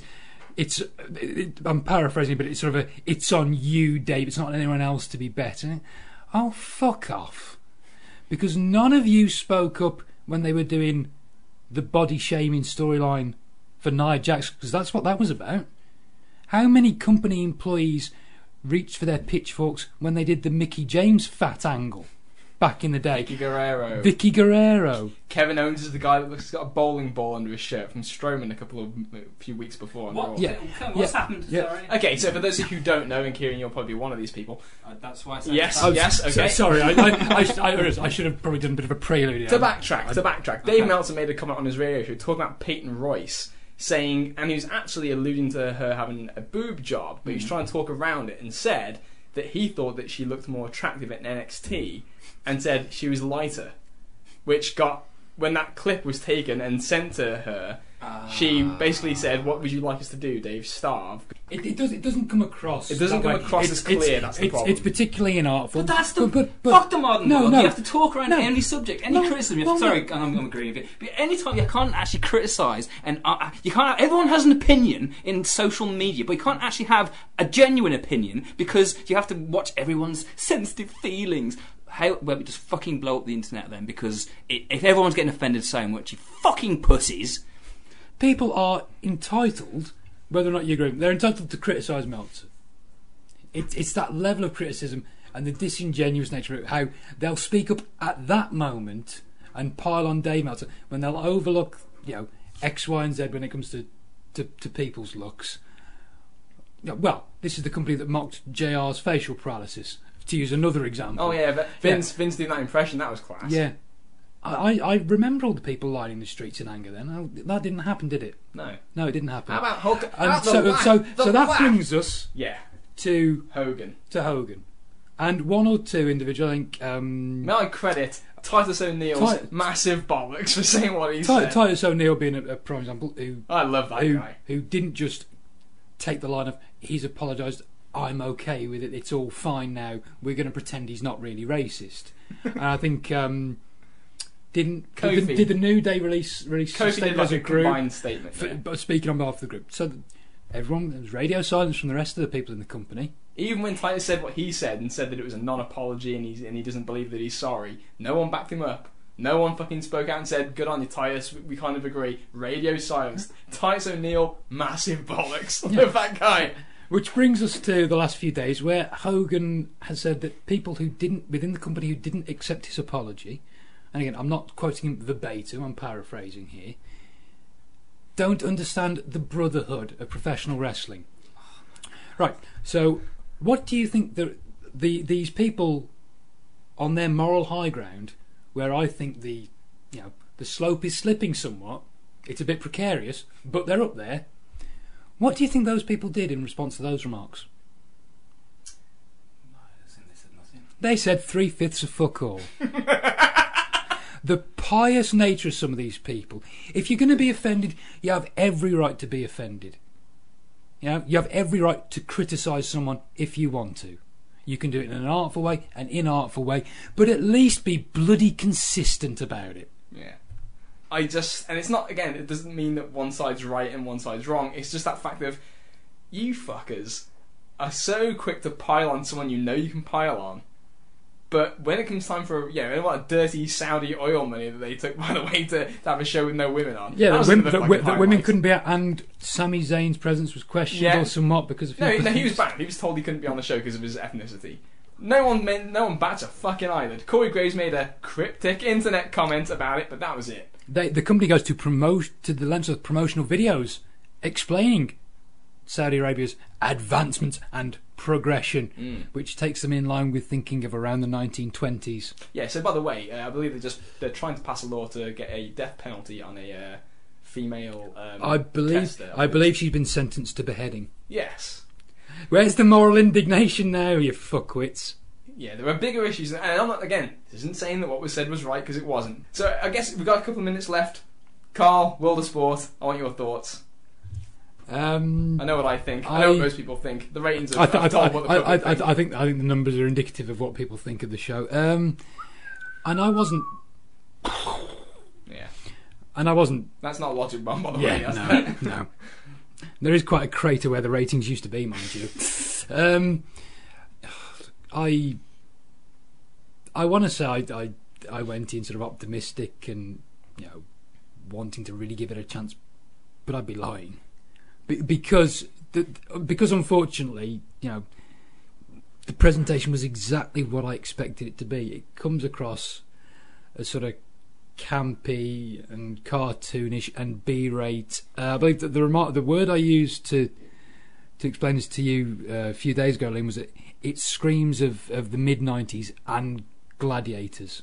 tea time. It's typical. It's typical ITV tea time telly. It could easily be from the same production company. It's it's that it's that sort of presentation, and it just it comes off as bush league, and the audience for it is is is it more than halved?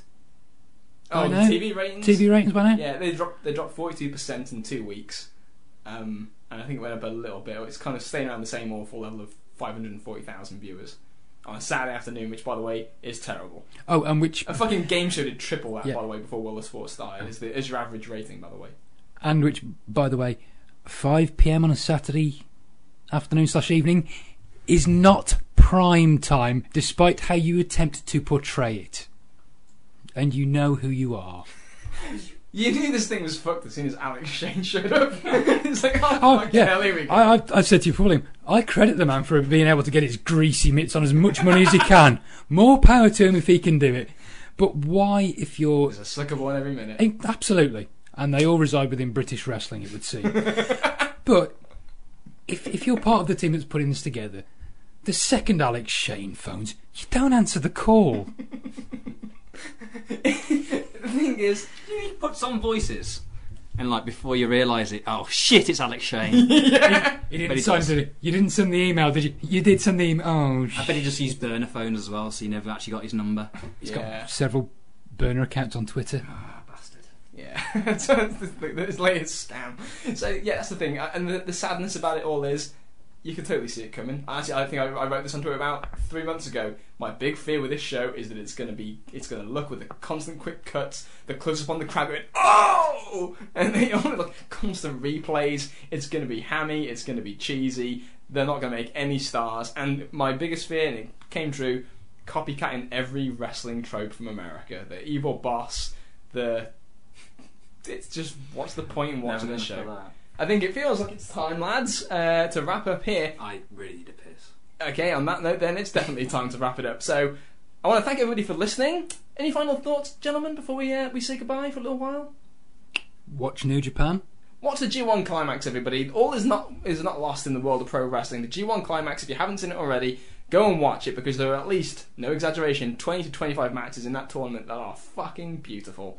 Um, so yeah, by all means, seek it out. So uh, with that said, I want to thank you all one more time. Head to squaredcirclegazette.com for the archive of every show we've ever done. Monday Night War timelines, the trial series, lots of uh, random topics, and other current events talk just like today. So for Carl Jones I'm off to my Joe shrine there. and for Kieran O'Rourke, Uh, I'm just going home. I am Liam O'Rourke and we are out of here. Talk to you soon!